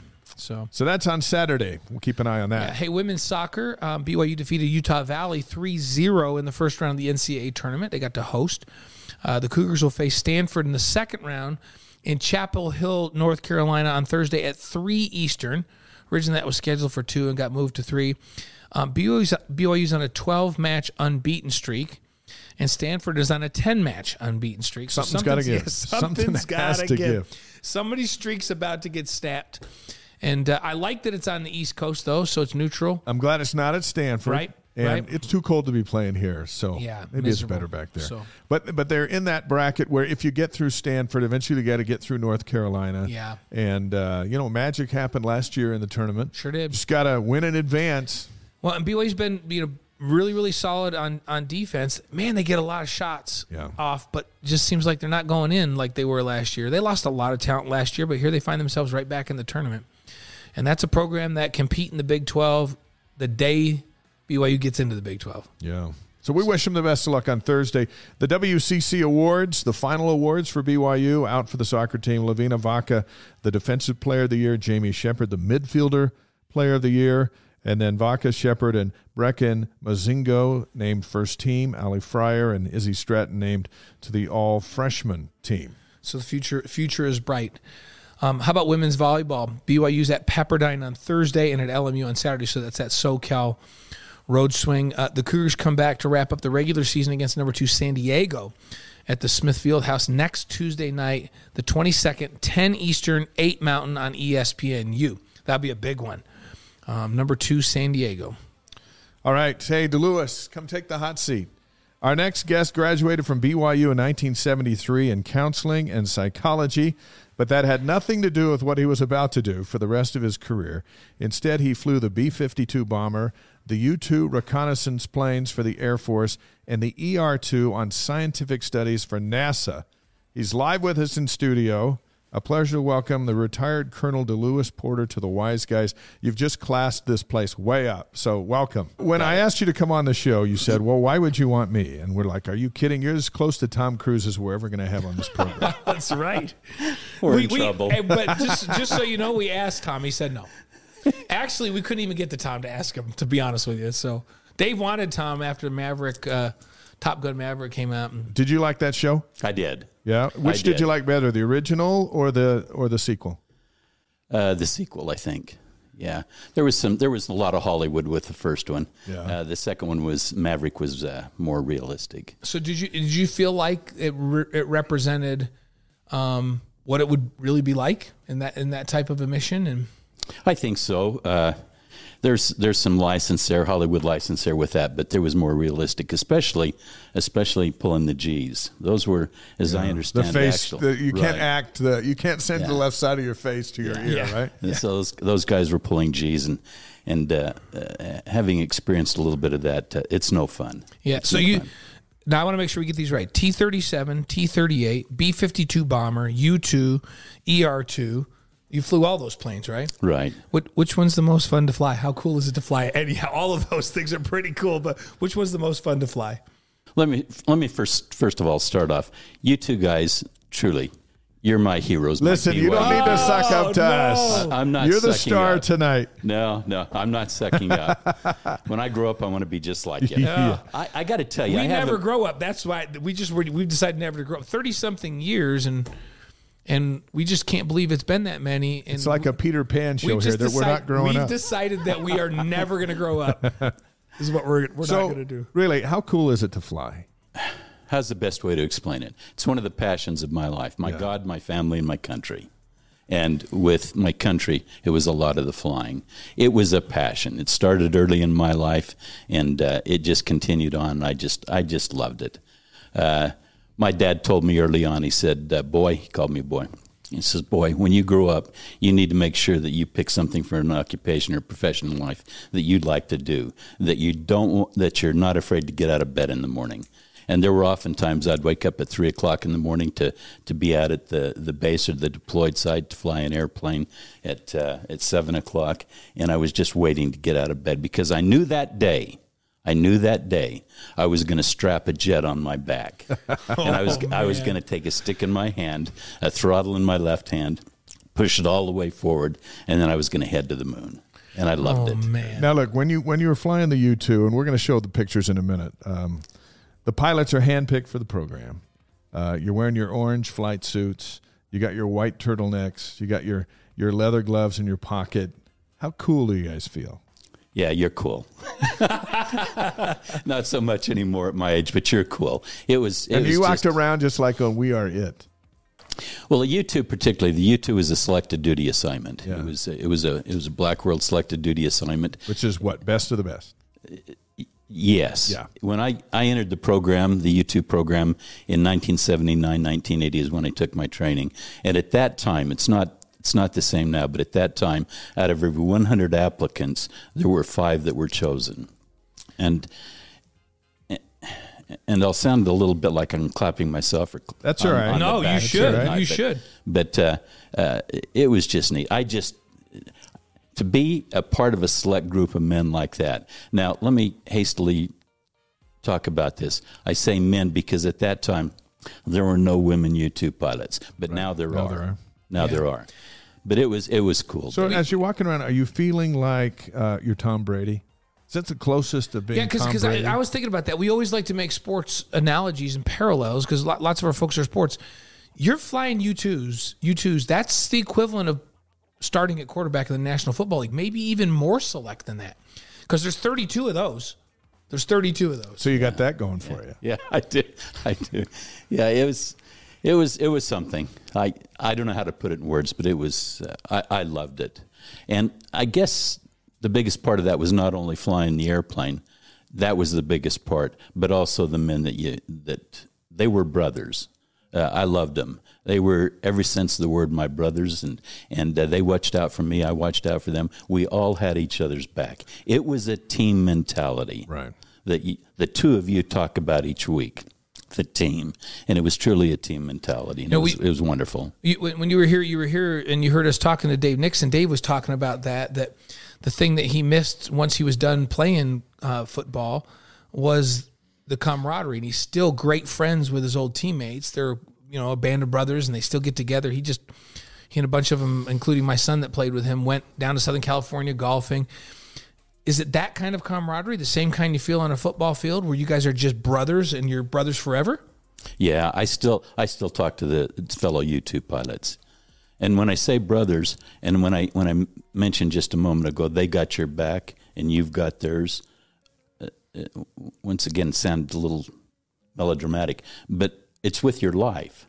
Right. These, these, and we'll talk, maybe talk a little bit about this a little bit later on. But uh, they, you depend on them for your life. If they, if they mess up, then bad things can happen to you. When I first got, when I first got uh, hired into the program, a lieutenant colonel by the squadron commander, his name was Willie Horton. Uh, I think he's since passed away. But uh, uh, when I got accepted to the program, he said to me, and he said, "Now, Captain, you need to understand something." I said, "Yes, sir." He said, "Listen." If you do good, you know that you're the only one up there. The U two is only has one engine and one pilot. You're the only one in it. And he says, if you do good, you're going to get the, you're going to get the credit for that.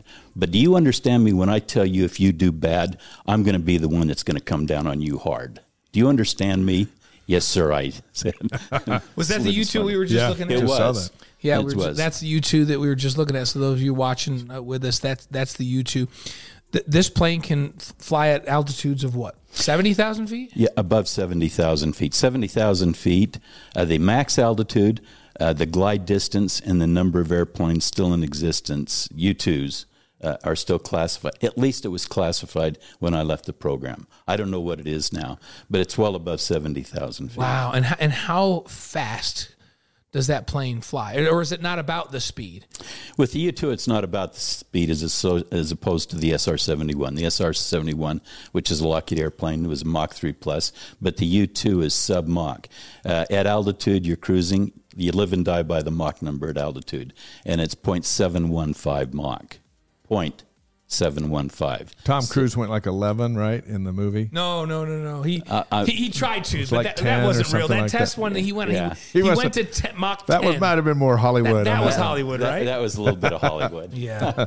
Uh, these adventures that, that we're going to talk about, uh, s- they start really in Idaho Falls at a drive-in theater.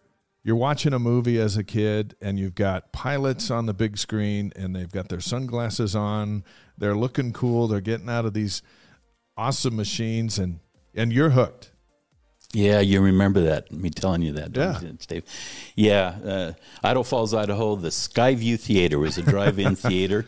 Uh, some of you may remember it's one where the speaker came in, you hung it on your window, and listened to it in the car. Oh yeah, I remember you that. remember that? I do remember Yeah. that. And so I was I was young at the time. I'm thinking it was probably seven or eight years old, something like that. Yeah. Uh, I uh, the the movie that night was about uh, Korea and the war in Korea with the uh, F-86s, uh, and so. I was watching this movie, and all of a sudden it shows the flight line with a row of F 86s, which I still believe is one of the most beautiful airplanes ever made.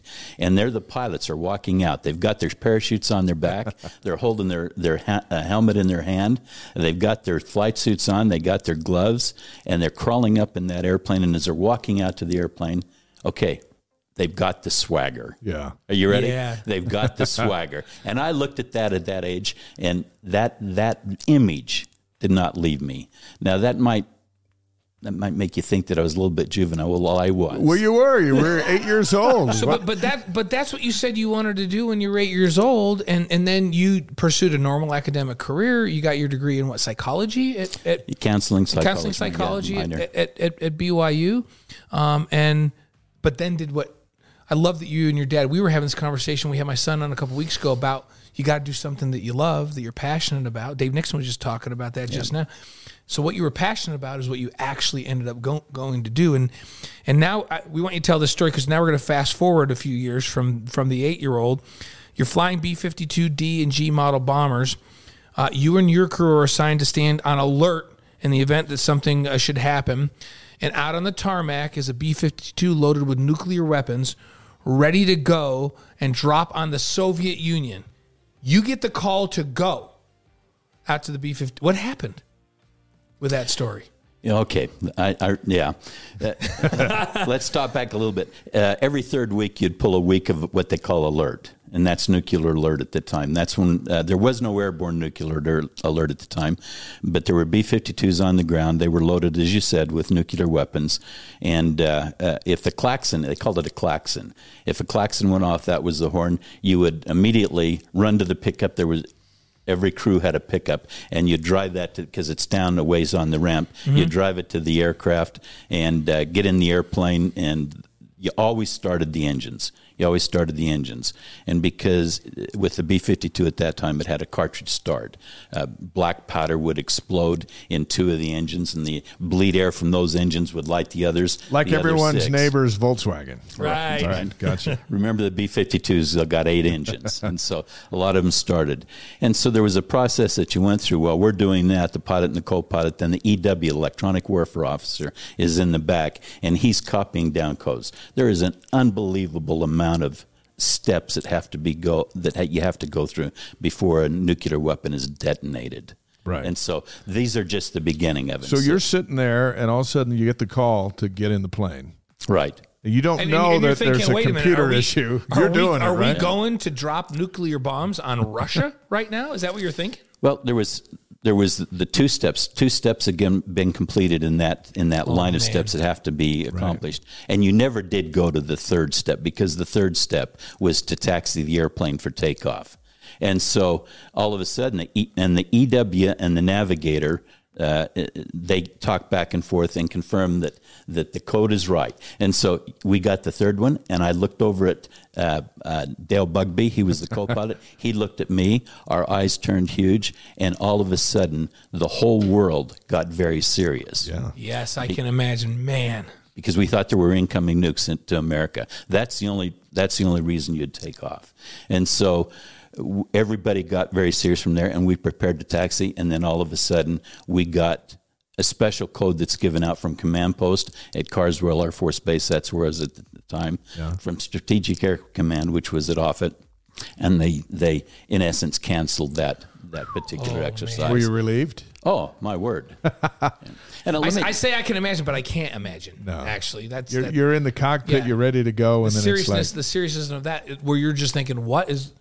Well, think of this. If and this is once again not trying to be melodramatic, but think of this: if that happens, you take off, and if you ever get to the point where you're going to drop nuclear weapons, if it comes to that, you know that you no longer There is no longer at Carswell Air Force Base. There is no longer Fort Worth, Texas. And oh, by the way, may I add this? There is no longer your family.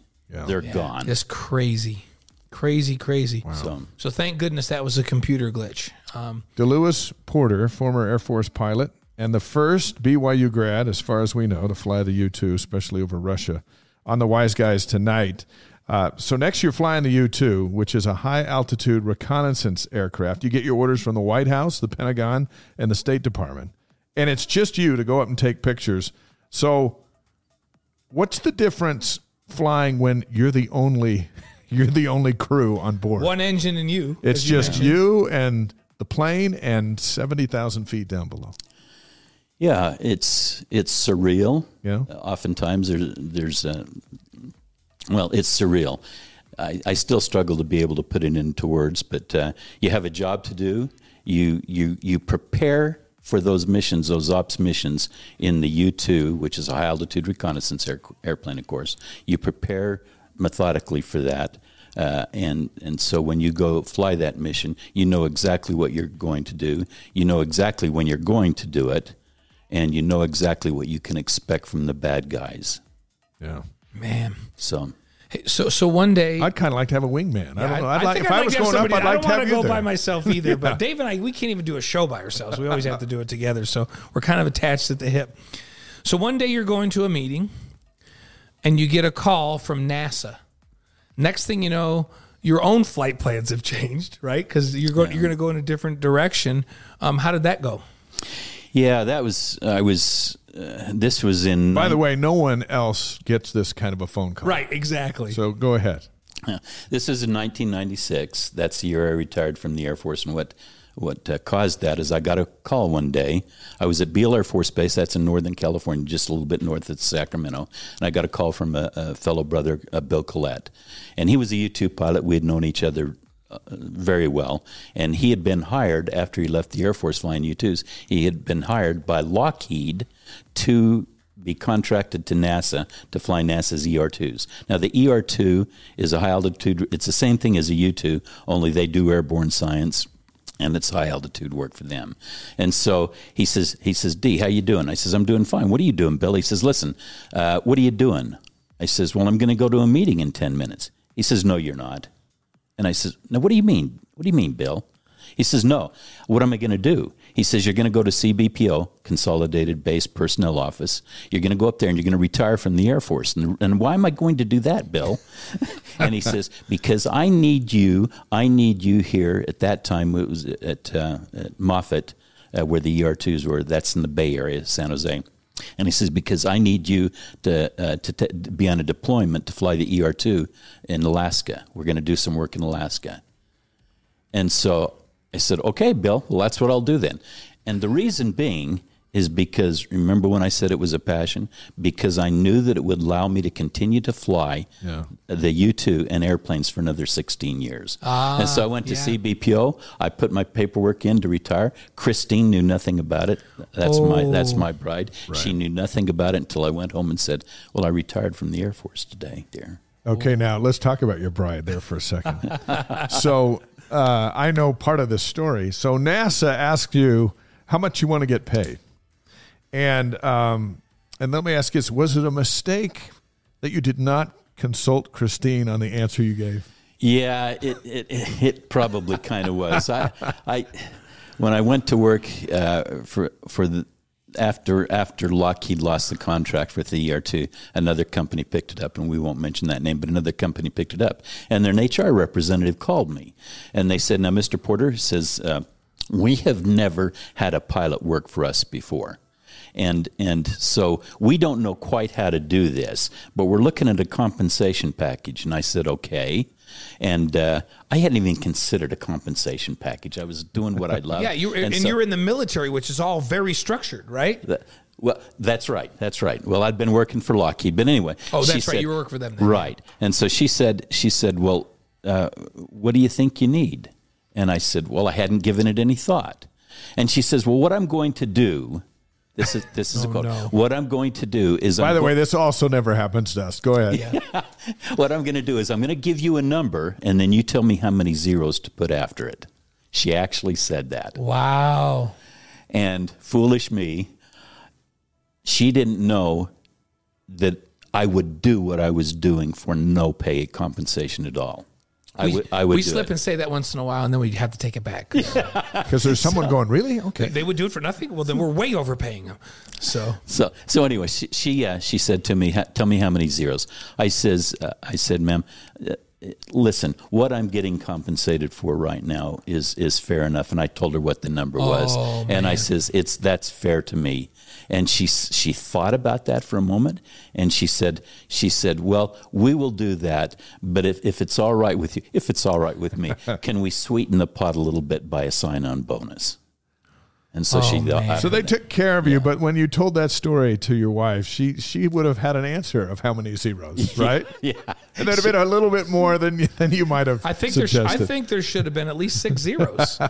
Well, that's a family joke now, and Christine every once in a Oh, while gosh. still will chide me about Oh yeah, that. she has to. Oh, She- man. she's earned that right. So you, her. but they they paid you well, and and now you're now you're flying the ER two. We're visiting with DeLewis Porter on the Wise Guys. He's a BYU grad, a solo pilot of the Air Force U two and NASA ER two reconnaissance planes, flying all over the world. And now let's get into some yeah, specifics. some specific Three missions. cool missions we want to talk about. Yeah. Should, should we start? Let's start with let's start with your fly. You fly over the Amazon, um, and a study of thunderstorms. So you're flying at night by yourself.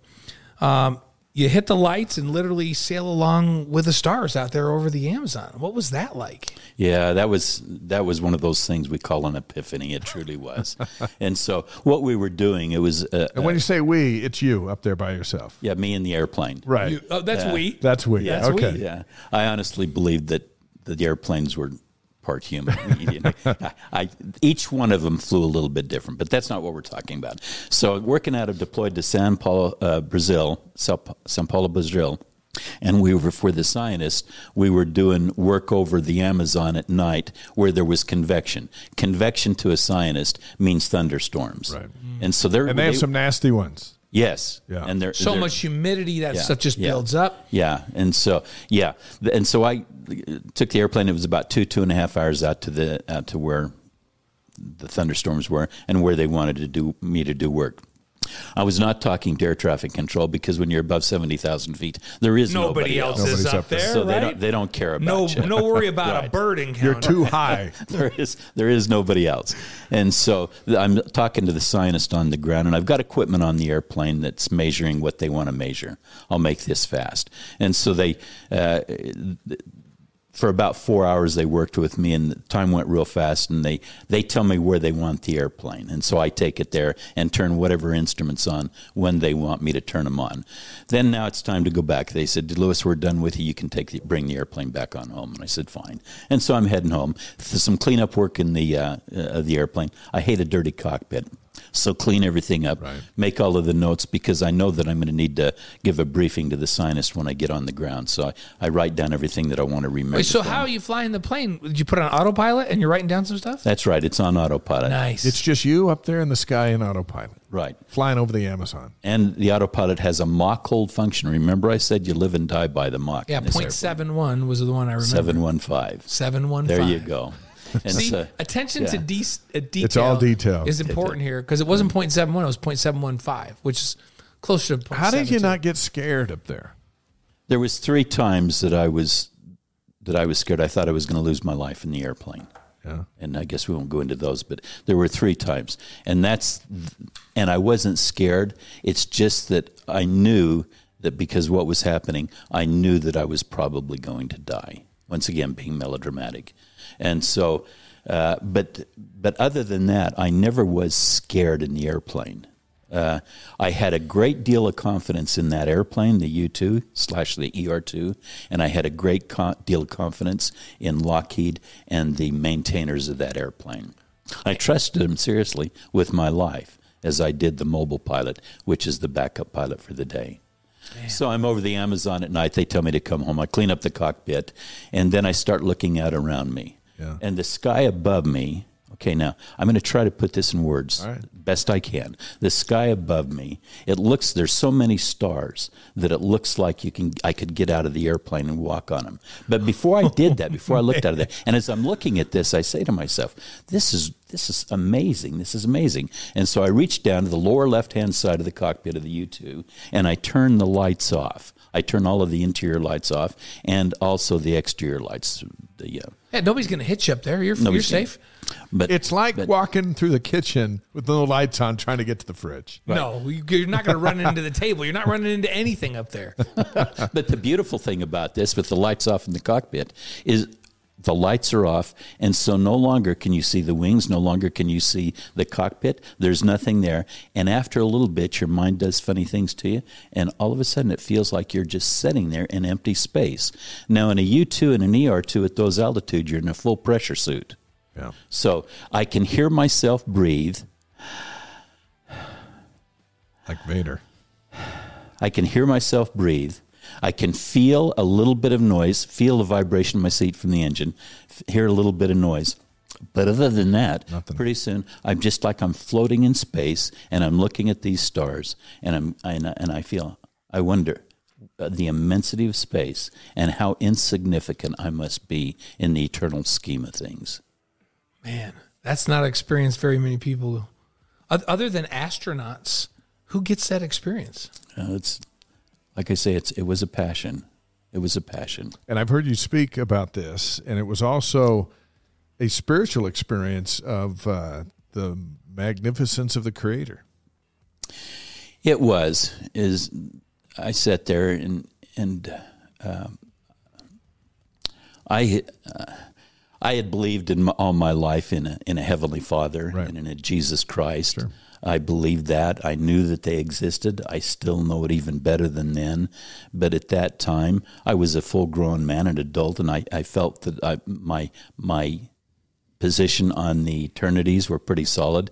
But I sat there and looked up that, and I said to myself, I said, I wonder, I wonder, because all my life I have been taught that my heavenly Father and the Savior know about me. Mm-hmm. And so I sat there and I looked up there and I said, I asked the question, Heavenly Father, do you really know if I'm here or not? And like I said, I was a full grown man. You'd think I'd know that by then, at that time in my life. In fact, ecclesiastically, I had some responsibilities mm-hmm. that would, Right. would you'd think that I would know that. But I asked the question, and that's the important part. I asked the question, and as soon, as soon as I asked that question, do you know about me? Do you know that I'm here? Do you know who I am? There was no epiphany. There was no audible. Okay, there was an epiphany. There was no audible. There was no vision. I'm not trying to say that there was, but at that moment, at that time, over the Amazon at two o'clock in the morning, there was a warmth and an embrace and an embrace and a thought to the mind and feeling to the heart that yes, DeLewis, I know you. I know you very well. And oh, by the way, I love you. And I just sat there. And I've got a, I got a pressure suit on, so I can't open the visor and wipe the tears that's coming down my cheeks because it was that it was that stirring for me. I started to weep about it. Now that isn't very manly and Tom Cruise like, is it? but I started to weep, and and the tears rolled down my cheek, and you can't you can't wipe them off or anything, and then and so yeah yeah I I guess that's And are you are you sure that you also didn't hear, "Hey, DeLewis, why don't you turn the lights back on on the plane?" I, it, we we I, I kept it like that for probably I'd say thirty minutes, Wow. and then it was time What, to. what an That's experience. fantastic. All right, let's move over from Xanadu to flying over five hurricanes. Yeah. What are you doing up there over a hurricane, especially at night? And what does a hurricane look like at two in the From- morning? yeah, from the top down. Yeah, uh, flew over hurricanes out of uh, out of uh, uh, Patrick Air Force Base in uh, in Florida. Hurricane George. That was the one that when I at, at nighttime looked down and I saw the blue and the red lightning. Uh, now. They were very short, very short, but they're blue and red. They call them uh, jets and uh, sparks, jets and sparks, something like that. And so uh, finished that mission, got back down on the ground, and as I told you, there's there's a couple of hundred scientists, and so I'm debriefing them, and I happened to mention that I'd seen this lightning with the different colors, and all of a sudden the room goes silent, and so um, Paul, not, not the actor, scientist by the name of Paul Newman, he said, "Dillis," he Paul says, Newman could play that part in Yeah, the show. could. Yeah, you could. He said, "What did you just say?" And I said, "Well, I saw it in the eye of the hurricane. I saw the the jets and the sprites, and they were blue and red."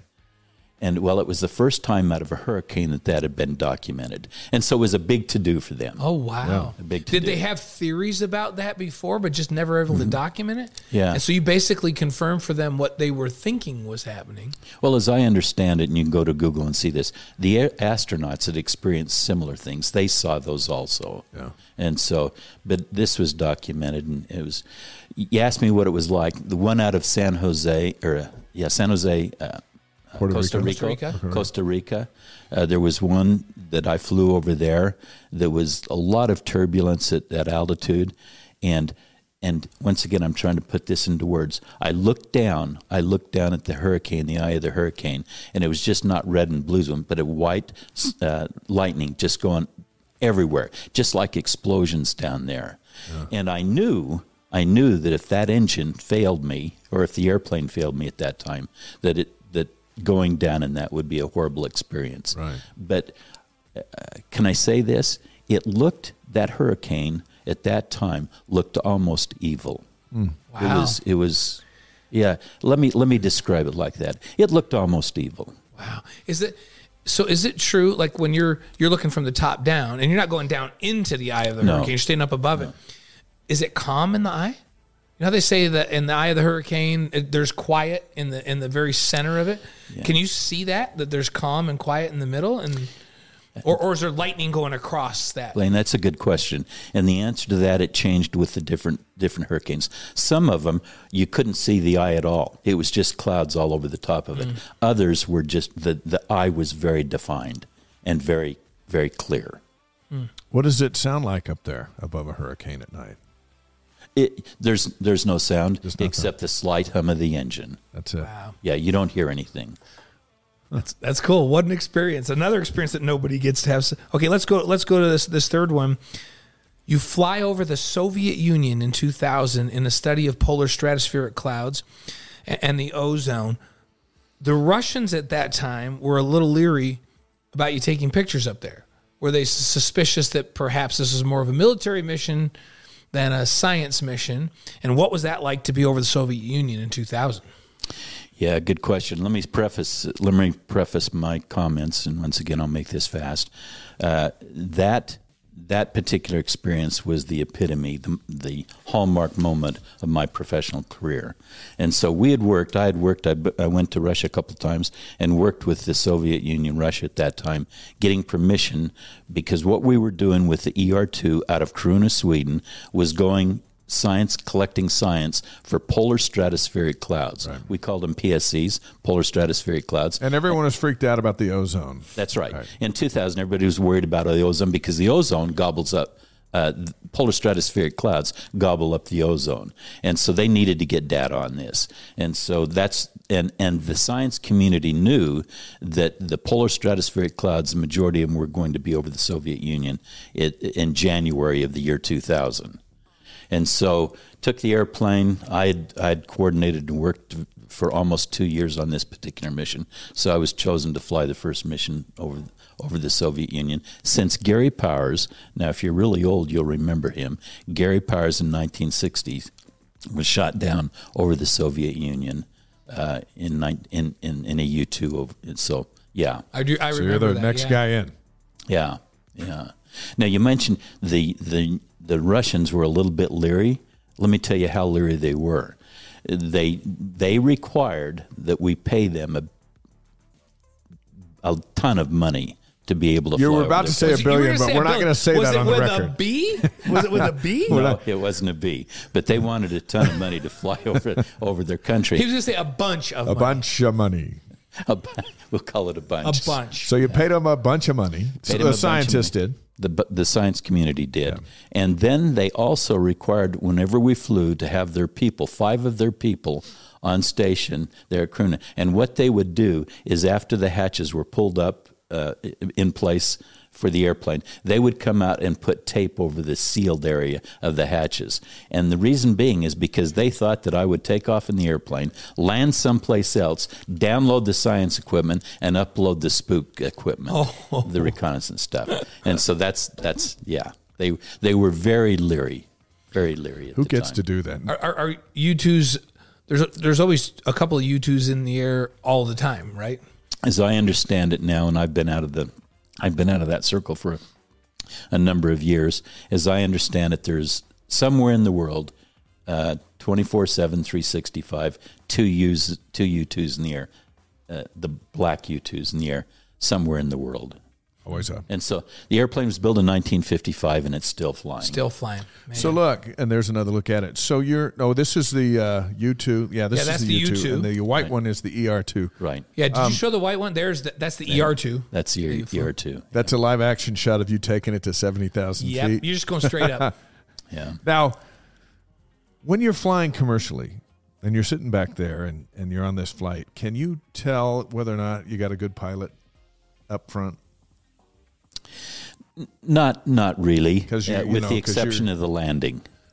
Except for- So, so is this a, is this a valid comment? I'm sitting next to a pilot who's an Air Force pilot, and I just had met him, and we landed and we hit hard, and it was actually kind of jarring hard. And he goes, "Ugh, Navy pilot." Why- Why would he say that? Why would he say that?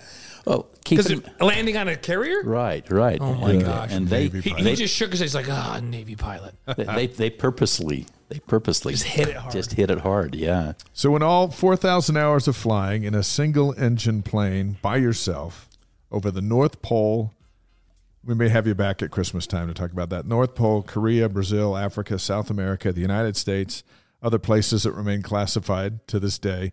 When it's all said and done and you retire and your Air Force colleagues give you a plaque that says, Colonel DeLewis Porter, the best of the best. Yeah, they did. They You're did. pretty good. Oh, Clearly, you're the best of the uh, best. they. uh, It was kind of them. And it was true. Sounds like, right? Blaine and I both agree that it's Yep, true. We think it's true, and and what what a, a cool story, and what a treat for us to to have you on. Um, we try to find you know people connected with BYU that have done amazing things, and this is right up there. This is amazing. This puts you right up there with Marie Osmond. Yeah, we have Marie on. Hey, but but you know what? It's like this is just as amazing as as Danny Ainge. You know, um, Oh, by the way, Danny Ainge Danny's- confirmed today Danny's he's gonna coming come, on this Danny's show. going to come out. Danny or what, you know, or Steve Young or any of these guys have done. This is that that this is beyond that level. There's there's few, there's fewer people that have done what you have done than what Steve Young's done. And I love Steve. He's one of my good buddies, but what you've done is is is way beyond. It's really cool to have you on. So Well, So- thank you so much. So now let's get back to the uh, the the reason that, that we get up in the morning. Uh, give us two keys to BYU's victory on Saturday against Utah Tech. What do you want to see happen? Uh, a repeat of what happened a couple Yeah, of weeks Boise ago. State. Boise Yeah. State. Yeah, So yeah. just repeat Boise yeah, we're not, State. we're not going to let you get away with that. Just on the repeat. Uh, what do you want to see? Two keys to the game. We might use them in our open on Saturday. Yeah.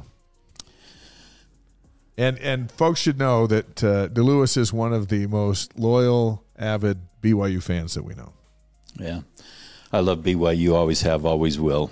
I don't know that I bleed as much blue as you two do, but but I'm there. Well, part of it we get paid to be to bleed the blue, but yes, Uh, I worry a little bit, and and you two are much smarter about this. And I, I worry a little bit about them being too too convinced that they're going to win this game. just because they're So- playing so an they- FCS team. So, so Right, they may right. they may um, not come with that chip on their shoulder, and it might yeah. Whereas Boise State, they kind of went in there with a little fear, like Uh, And I we can- might get beat here. Yeah, and I can tell you, Utah Tech's going to come with a chip on their shoulder, so they're going to play fired up, and BYU's going to have to match that earlier. That could be a problem. And and you can you can be guaranteed that their coach, coaching staff is going to sit with those young men and they're going to say, "Listen, this is BYU. Look, they lost four games in a row. Uh, you can do this. Don't don't be uh, blown away, but you can do this, and they're going to hype those guys up. So, So I guess mental the prep- confidence thing, Mental, prep's one. absolutely. Okay, what's number two? Get their heads right, and uh, uh, How about a key on defense? What do you want to see? When they sack the quarterback, they are undefeated. When they haven't sacked the quarterback, they're 0 5. That's why they're five and Kalani five. calls them disruptive plays. Wants Disruptive plays. disruptive plays. Yeah, defense is, defense clearly has to come in there and be able to, uh, especially the offensive line, defensive line. They got to come in there and, and hold that and provide the protection for the quarterback so he can do his thing. Which last week I thought was ama- two weeks ago I thought was amazing. So so both sides of the ball up front. See, we were talking about that earlier. That that that's where BYU should have an advantage up front on both sides of the ball, on defense and on offense. When you're playing an FCS opponent, football championship, lower level, they they just don't. Big, huge, dominant guys are not as plentiful as you need, and so mm. they kind of filter down. By the time you get to that level, that's where BYU should dominate this game is up front on both sides. Okay, we're going to hold you to those, and we'll Okay. revisit them next week. Are you ready for five questions, and Yeah. then we'll get you out of here? This is our this Sure. is we always do five Yeah, questions. bring it these on. Are, Bring it these are on. rapid now fire. we get asked the really tough question. Your favorite sports movie? Uh, you might kick me out after No, the we answer won't. on this No, no, no. One. What about show me the money? All right, get out. Oh, Jerry Maguire. yeah. Jerry Maguire. Show me the money. you know what? Somebody else said that. That's about uh, sports agent. That's Jerry that's good. Maguire. Jerry Maguire. Okay, next one. Favorite singer or band? Favorite singer, Whitney Houston. Oh, That's old school. I, I, I just I just think that that's tragic, and uh, that that woman had a voice like you know what? No other. It just Right. shows you what bad influence can do. She meets Bobby Brown, and everything goes downhill from them. yeah. From there. bless her heart. Okay, good Yep. choice. Good, So good yeah. selection. Oh there. man, I, could- I could listen to Whitney Houston All day. All day. She she is one of the most pure, beautiful voices ever. Okay, your favorite breakfast cereal, or are you an oatmeal guy? Don't, don't, don't, don't No, even no. plant I, that I have to tell you guys, Brenda has me eating oatmeal every morning now. Yeah, well, Which is Really? just- yeah. I mix in a, a scoop of vanilla protein powder in it to up the protein content, but I start every day with some oatmeal now. well, that goes against everything you preach on I the know show. because I like, but let, don't let her fool you because before I came to this show, I had one bowl of uh, Apple Jacks and then I had an a, a bowl of uh, cinnamon lights. Okay, all before I right, that you're back on track. So All right, so favorite breakfast cereal. What do you got?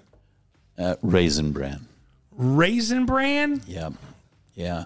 Okay, Here's the only thing that's redeeming about Raisin Bran right now. must be Air Force. Here's the only a little thing redeeming. disappointed about no, that. no, no. they. I think they roll the raisins in sugar. There is some sugar in the raisins. Yeah, they roll the raisins There in is some sugar sugar. because Ye- yeah. somebody made me eat raisin bran once, and I thought I would die. Yeah, and then I realized that the raisins are rolled in sugar, and everything was good again. Okay, So all okay, we're gonna let raisin that one bran. go because Okay. of, because of the sugar on the raisins. Favorite thing to listen to during your daily three mile walks. Three miles a day. Yeah, three to three and a half. That's Now- Here's what I- so- Dave said. Dave said walking, and that's what it is: is walking. It's not running. Here's what I learned. So he walks along this area where we are, Oh, nice. and and uh, and I found that if I drive up behind him and lay on the horn at just the right spot, he'll he'll clear three inches straight up.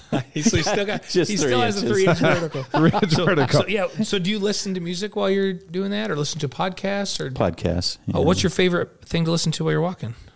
Yeah, usually, uh, usually encouraging, encouraging, uh, faith promoting, uh, uh, personal development type of thing. So Uh, general yeah. conference talks. Yeah, general Okay, conference. all right. Nice. Uh, yeah, Okay. I think my wife listens to uh, like she's she makes me eat oatmeal when she goes out. She listens to um, um, "Come Follow Me" lessons on the. Yeah. I'm like, man, right. My wife she, listens to she's dr- she is going to drag me into the celestial kingdom. Just drag me. my wife. drag My me wife right there. listens to podcasts like "Why Didn't I Marry Better?" Those podcasts. That's what she's she listening to. she's she's determined. She to comes dr- in shaking her head. I'm like, Yeah. Oh yeah. Our wives are determined to drag us right into the celestial kingdom. okay. and that's a good thing. It is a good thing. And DeLewis knows Diane. You don't know Brenda, but they're they're a lot alike. Uh, We They're outkicked our coverage so unbelievably. Like we we kicked so beyond our coverage, and we tricked them. We Okay, tricked now them. be honest on this fifth one. We're pretty sure you've been honest all night, but I'm just saying, be honest on this one. yeah, your favorite country to fly over at seventy thousand feet plus and take recon photos. Do you got? Have you heard anything about when we're going to have rain? The next time we're going to have any rain? It's not for a week. It's not for a week. I, I, I can tell you this. Let me tell you this. okay, and I I thought you're, what you're going to ask, Dave, was uh, what what is the most beautiful country to you? Where did you like being the most, flying the most? Yeah, but And then I, I can- thought this one was so much more interesting. Yeah, I knew you would. more. This is, we were trying to get some class. Okay, if you, I will give you a Give pass. us a general area. Yeah. I'll have to fly. Let me just let me just tell you this. I, I will share this with you. Uh, I've flown the airplane a lot of different places. You to a lot of different places in the world. Yeah. And the, from altitude, it's all beautiful. It truly is. It's all beautiful. But but when I would when it was my job oftentimes to bring the airplane back from a deployment about 280 miles out, I could start to see the, the coastline Yeah. of America mm, Yeah. and that's when I got goosebumps. In fact, I have have them. That's when I get goosebumps to see America, and maybe I'd been gone two two and a half months at that time, but to see America and then fly into America, it just it just was something very very peaceful and very important to me. By I the love way- America. Uh, by the way, uh, DeLewis's degree in counseling and psychology at BYU. Remember, he started with that way Yeah. back before any of these flights. Uh, they may not have prepped him for the sky, but they did get him ready to serve as a bishop and stake president. And so it all just connects with all the dots of Yes. your life. And uh, I think it's fascinating how you represent BYU and and the things that you hold dear, and and uh, and you're a uh, football fan and basketball fan and all that stuff. In in the midst of all that, you're a good neighbor, and we're friends, and uh, so we we appreciate you coming on and being a big shot for us tonight. Oh, thank you. Pretty cool. And by the way, some of our followers said Raisin Bran rocks. So And I don't even know why. I thought There you I thought you were going to show up tonight in an orange turtleneck. Oh, uh, orange with a white turtleneck. Yeah, white Right? turtleneck with the orange suit with the flags. Yeah, suit. And, and so when you came in and it was neither, I thought, all right, maybe he doesn't have it anymore. Do you still have the suit? Okay, I can tell you a secret. I'm gonna I'm gonna I'm gonna lay it all out. All right. Okay, I went downstairs in the closet and pulled out of a bag that Christine's got him loaded in an orange flight suit. Tried to put it on, and it wouldn't zip up. So we'll, we'll leave it there. We'll leave it there. It was a If- long hey, time don't feel, ago. don't feel bad if I tried to put my football uniform on right now. It wouldn't be a pretty sight. I, it would look like I have a flak jacket on without one on. It, That's it really, good. That's not it good. really would. All right, we'll let you go. Thank you so Thank much. Thank you so much. Thank you. We appreciate you coming on, and uh, Thank you so much. we, we and we appreciate all the great work you've done uh, representing our country for so many years. It's Thank amazing. you. Thank you. Amazing, amazing. Show me the money. That's what you went with. Jerry Maguire. Maguire, show All right, me show- the money. Show me the money. DJ, show Tom DeLewis Cruise. the door after you, showing do, him do you the know money. why it's show me? Because it's Tom Cruise, Top Gun Maverick. Oh yeah, that's connected. It's all He's connected. connected. It's all connected. Love All you, right. brethren. Thank you so great, much. Great to have you Appreciate on. Thanks it. so much. Next week, Ben Cahoon, Tyler Hawes, and Ken Lund, the California North Region Alumni Chapter Director, is going to join the Wise Guys. December 6th, Glenn Kozlowski. And uh, and the guests just keep coming and coming. We're going to have Danny Ainge with us in December. And uh, he sent a text back today, said, Hey, I'd love to come on your show. So now it's just a matter of finding Yep. the right We'll date, figure- the time. with Danny. And, We'll uh, get we'll talk to Michelle and get some good things, you know, that we can ask him about. So Hey, next week, our home finale on After Further Review we'll break down the home game against Utah Tech. Then we'll set the stage for the Thanksgiving weekend showdown at Stanford. We hit the air at 7 Eastern, 5 Mountain on the free BYU TV app just before an all new Wise Guys from 8 to 10, 6 to 8 Mountain Time, 8 to 10 Eastern at wiseguys.com, YouTube, and Twitch. ysguys.com. There you go. You ready to do yeah, our let's picks? do let's do football picks. All right, so here's what happened. I went 4 and 1 last week. You went 2 and 3. Because I pick with my heart. I don't even care who wins. I, I know I you think do. we've established that. Uh, all right, let's go with. I vote Uh, for teams I like. I don't care if they're going to win or not. so here we got TCU taking on I Baylor know. in Waco. I, feel like TCU's on a roll. I'm going to take TCU. Uh, something's wrong with uh, with Baylor. I'm going to take TCU Yep. as well. They got killed last week. Utah's at Oregon. Remember, I picked Utah last. I think Oregon's going to score. I, I literally think Oregon's going to have 500 plus yards of total offense and score. You know, Bo Nix is kind of banged up. It's kind of banged up. How is it that Utah every time they play a ranked team, their quarterback's not healthy? It just happens. I'm going Oregon anyway for a variety of reasons. It's up there. It's a tough place to play, and and they're scoring points like they're going on stuff. Do you realize BYU's the lowest point total yeah. they've had since their opener against Georgia? So are you going Oregon? Yeah, I'm going Oregon. Okay. Uh, UCLA is at home against USC. Oh, this, this is, is going to be interesting. Game. It's going to be one of the better. I- It, it's got the makeup of one of the better LA rivalry games that they've they've, they've ever had, had. in decades, right? I'm going to say UCLA at home. I think their defense is a little better than USC's defense. I think both offenses are elite, elite offenses. I'm going to go USC Okay. um, for the because of the SC offense, um, and, and they're playing to get. They're knocking on the door of the playoff. Yeah. Um, So, so what happens to Utah if UCLA wins? Let's see. If it, you know what, if Utah loses to Oregon this week, it doesn't even doesn't matter. even matter. Doesn't even matter. Yeah, and so uh, so yeah, so that's gonna be that's gonna be something there. And and you know what? That they announced the Rose Bowl was sold out. I don't even know if it's sold out with UCLA fans. They they, they have as it- bad attendance as Stanford. is it sold out with all of that like plastic on the seats in the front? Who knows? For a team as good as UCLA is, for the fans not to show Hey, up. I'll be impressed if they take off those little. You know how they like yeah, take the seats and they cover them with like a, a big plastic thing. exactly. Um, if they take that thing off and it's sold out, okay. Now I'm talking 100 people, 100,000 there. I, I will be impressed, and then then I'll bless them going to the Big Ten. So or the big whatever it is, It's the big the something. big. Ole Miss at Arkansas. The Ole Miss lost a tough one to Alabama last week, and I don't know what's going on with Arkansas. I'm gonna take Old Miss. I by the way, I never even check your things. Like I have no idea if I'm really four and five or whatever Well, I was. you are, but fortunately, you trust me. I'm going to go with Arkansas on that one. okay. Um, and then Texas is at Kansas. Oh my gosh, that one's another tough. That's like USC, UCLA. I don't know. Kansas beat them in Austin last year. Texas is all over the place, but they seem like they're supposed to be good. Kansas lost their quarterback and then went on a skid, but they seem to have found themselves. But I'm I, going Texas. I'm going to go Texas on that too. Yep, because you served your mission in Texas, and I respect that. Yeah. Yes, I did. All right. Cougars in the NFL. Yeah, we've got uh, the Bears at the Falcons. Tyler Allgeier continuing to have a great season with the Falcons. I had to let him go on This my is Sunday, fantasy way. roster. I had to let him go this week.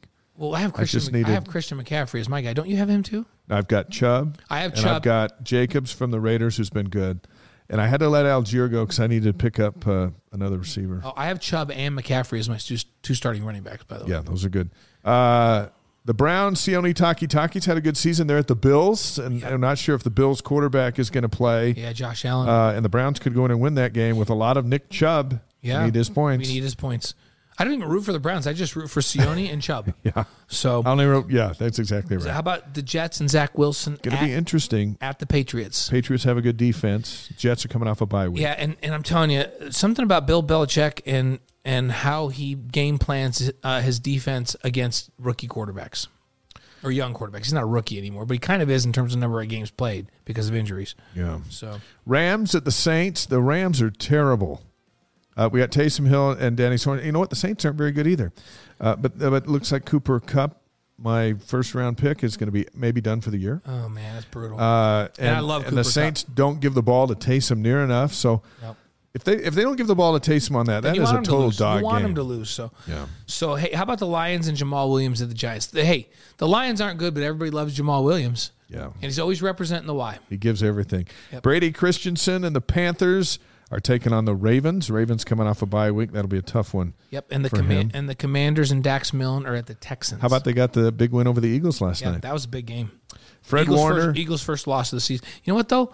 I was kind of on board with the Eagles, and I was talking to an Eagles fan down in Cancun, and he's like, "Yeah, well, guess what? They haven't played anybody. The typical Philadelphia fan, right? Yeah, they haven't played anybody. Uh, they booed some That's, of the that's, guys that's off a the field. fa- that's a false eight zero, is what he was telling me. This is an Eagles fan. It's a false eight zero. and I'd love to take a false 8 0. Yeah. Uh, Fred Warner and the Niners on Monday Night Football against the Cardinals. Warner's just so much fun to watch. Oh, and it was so fun to see he and Kyle and those guys all together. So on this day in history, hey, we're going to end up pretty much close on time. we got some birthdays coming up and a LaVell quote. Uh, a lot going on on November 5th in the history of the no, planet. but it's the fifteenth. 15th, sorry, the 15th. So, um, 1492, Columbus sailed the ocean blue. the first recorded reference to tobacco And and the word of wisdom wasn't for like Think two- about- the word of wisdom about- wasn't for like a, I don't know how long A long time. couple centuries Think about uh, the influence tobacco's had more than a couple world. centuries. Yeah, So it's the first time he made note. Hey, by the way, there's this stuff over here, tobacco. called tobacco, which is good for healing. Has healing properties. You put it on a bruise, it helps heal it. Right. So 1777 on this day, the Articles of Confederation, the first Constitution of the United States, is approved by the Continental Congress. pretty cool. 1791, the Catholic Church opens its first college in the United States, Georgetown in Washington D.C. And Patrick Ewing was the center. Not then. 1904, King C. Gillette patents the Gillette razor blade. I just bought some Gillette blades today. So, um, in 1939, Nixon needs to buy some yes, of those he does by Saturday. 1939, FDR lays the cornerstone of the Jefferson Memorial in Washington D.C. How about that? I didn't realize it was there that long. 1956, Elvis, the movie Love Me Tender premieres in the U.S. Is that when Elvis first transferred over into movies? Or I don't there- know. I don't know if that was his. It, it was a big one. that was a big one. Hey, how about this? 1964. KBYU TV begins broad- broadcasting. It's now BYU TV and broadcasts around the world. 65 million homes in in North America, right? Yeah. Yeah, and everywhere where you have Wi-Fi. Watched BYU TV in Sochi, Russia during the Olympics. I think BYU TV have has as many homes or more than E ESPN2. Yeah, better believe it. 1971, Intel advertises the 4004 processor and changed the world. Remember the slogan from 91 to 99? Intel, the computer inside. So remember the original, well, the processor, but do you remember original computers? Like, where it's as big as a room? Yeah, Now this thing is a computer, right? That's a computer. crazy, isn't it? It can do more than that whole room did. So I can talk to it. I can call her by name. Or a boy? She talks to me like a girl. Seems like. Yeah. So, But you can change the voices on there. Oh, true.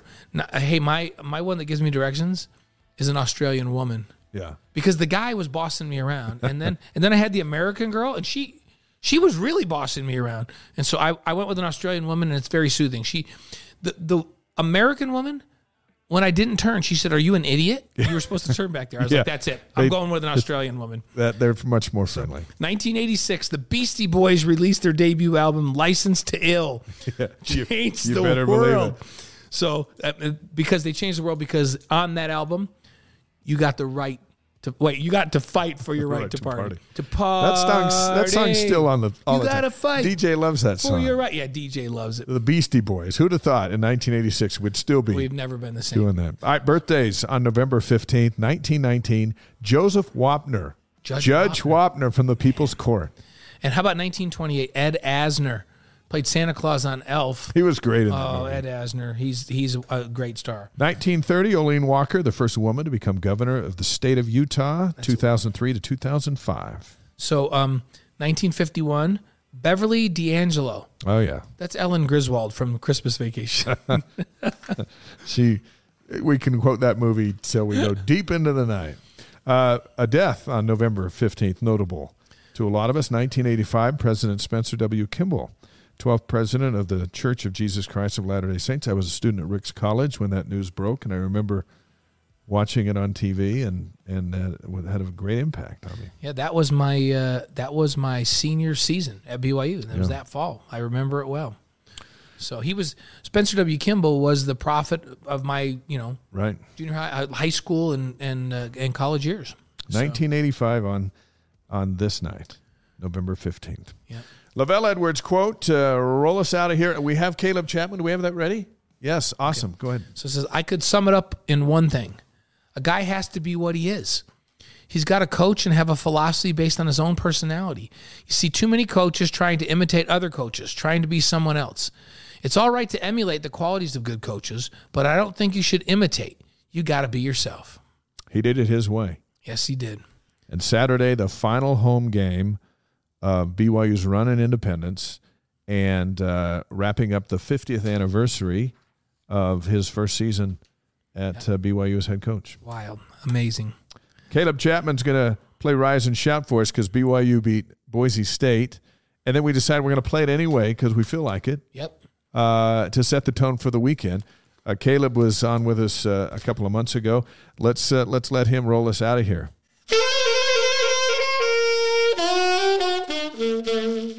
Thank you.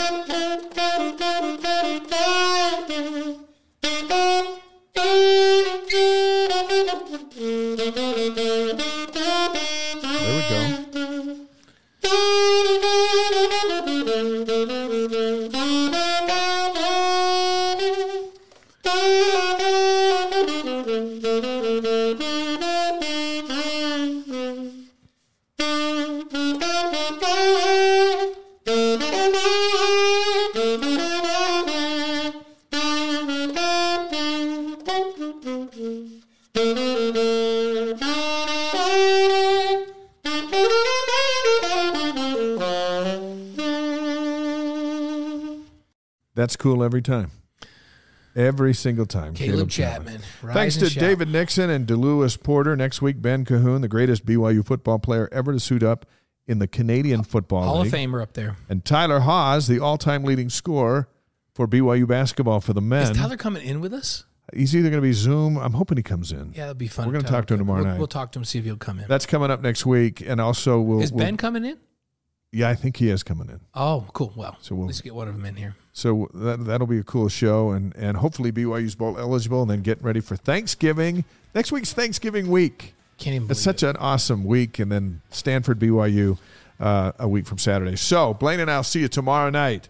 BYU and Missouri State at nine Eastern, seven Mountain Time on BYU Unde- TV. Undefeated Missouri State. See you tomorrow night. yeah, thanks guys. Podcast will be up tomorrow. We hope you enjoy it and share it with your friends. Have a great week. See you tomorrow on BYU TV.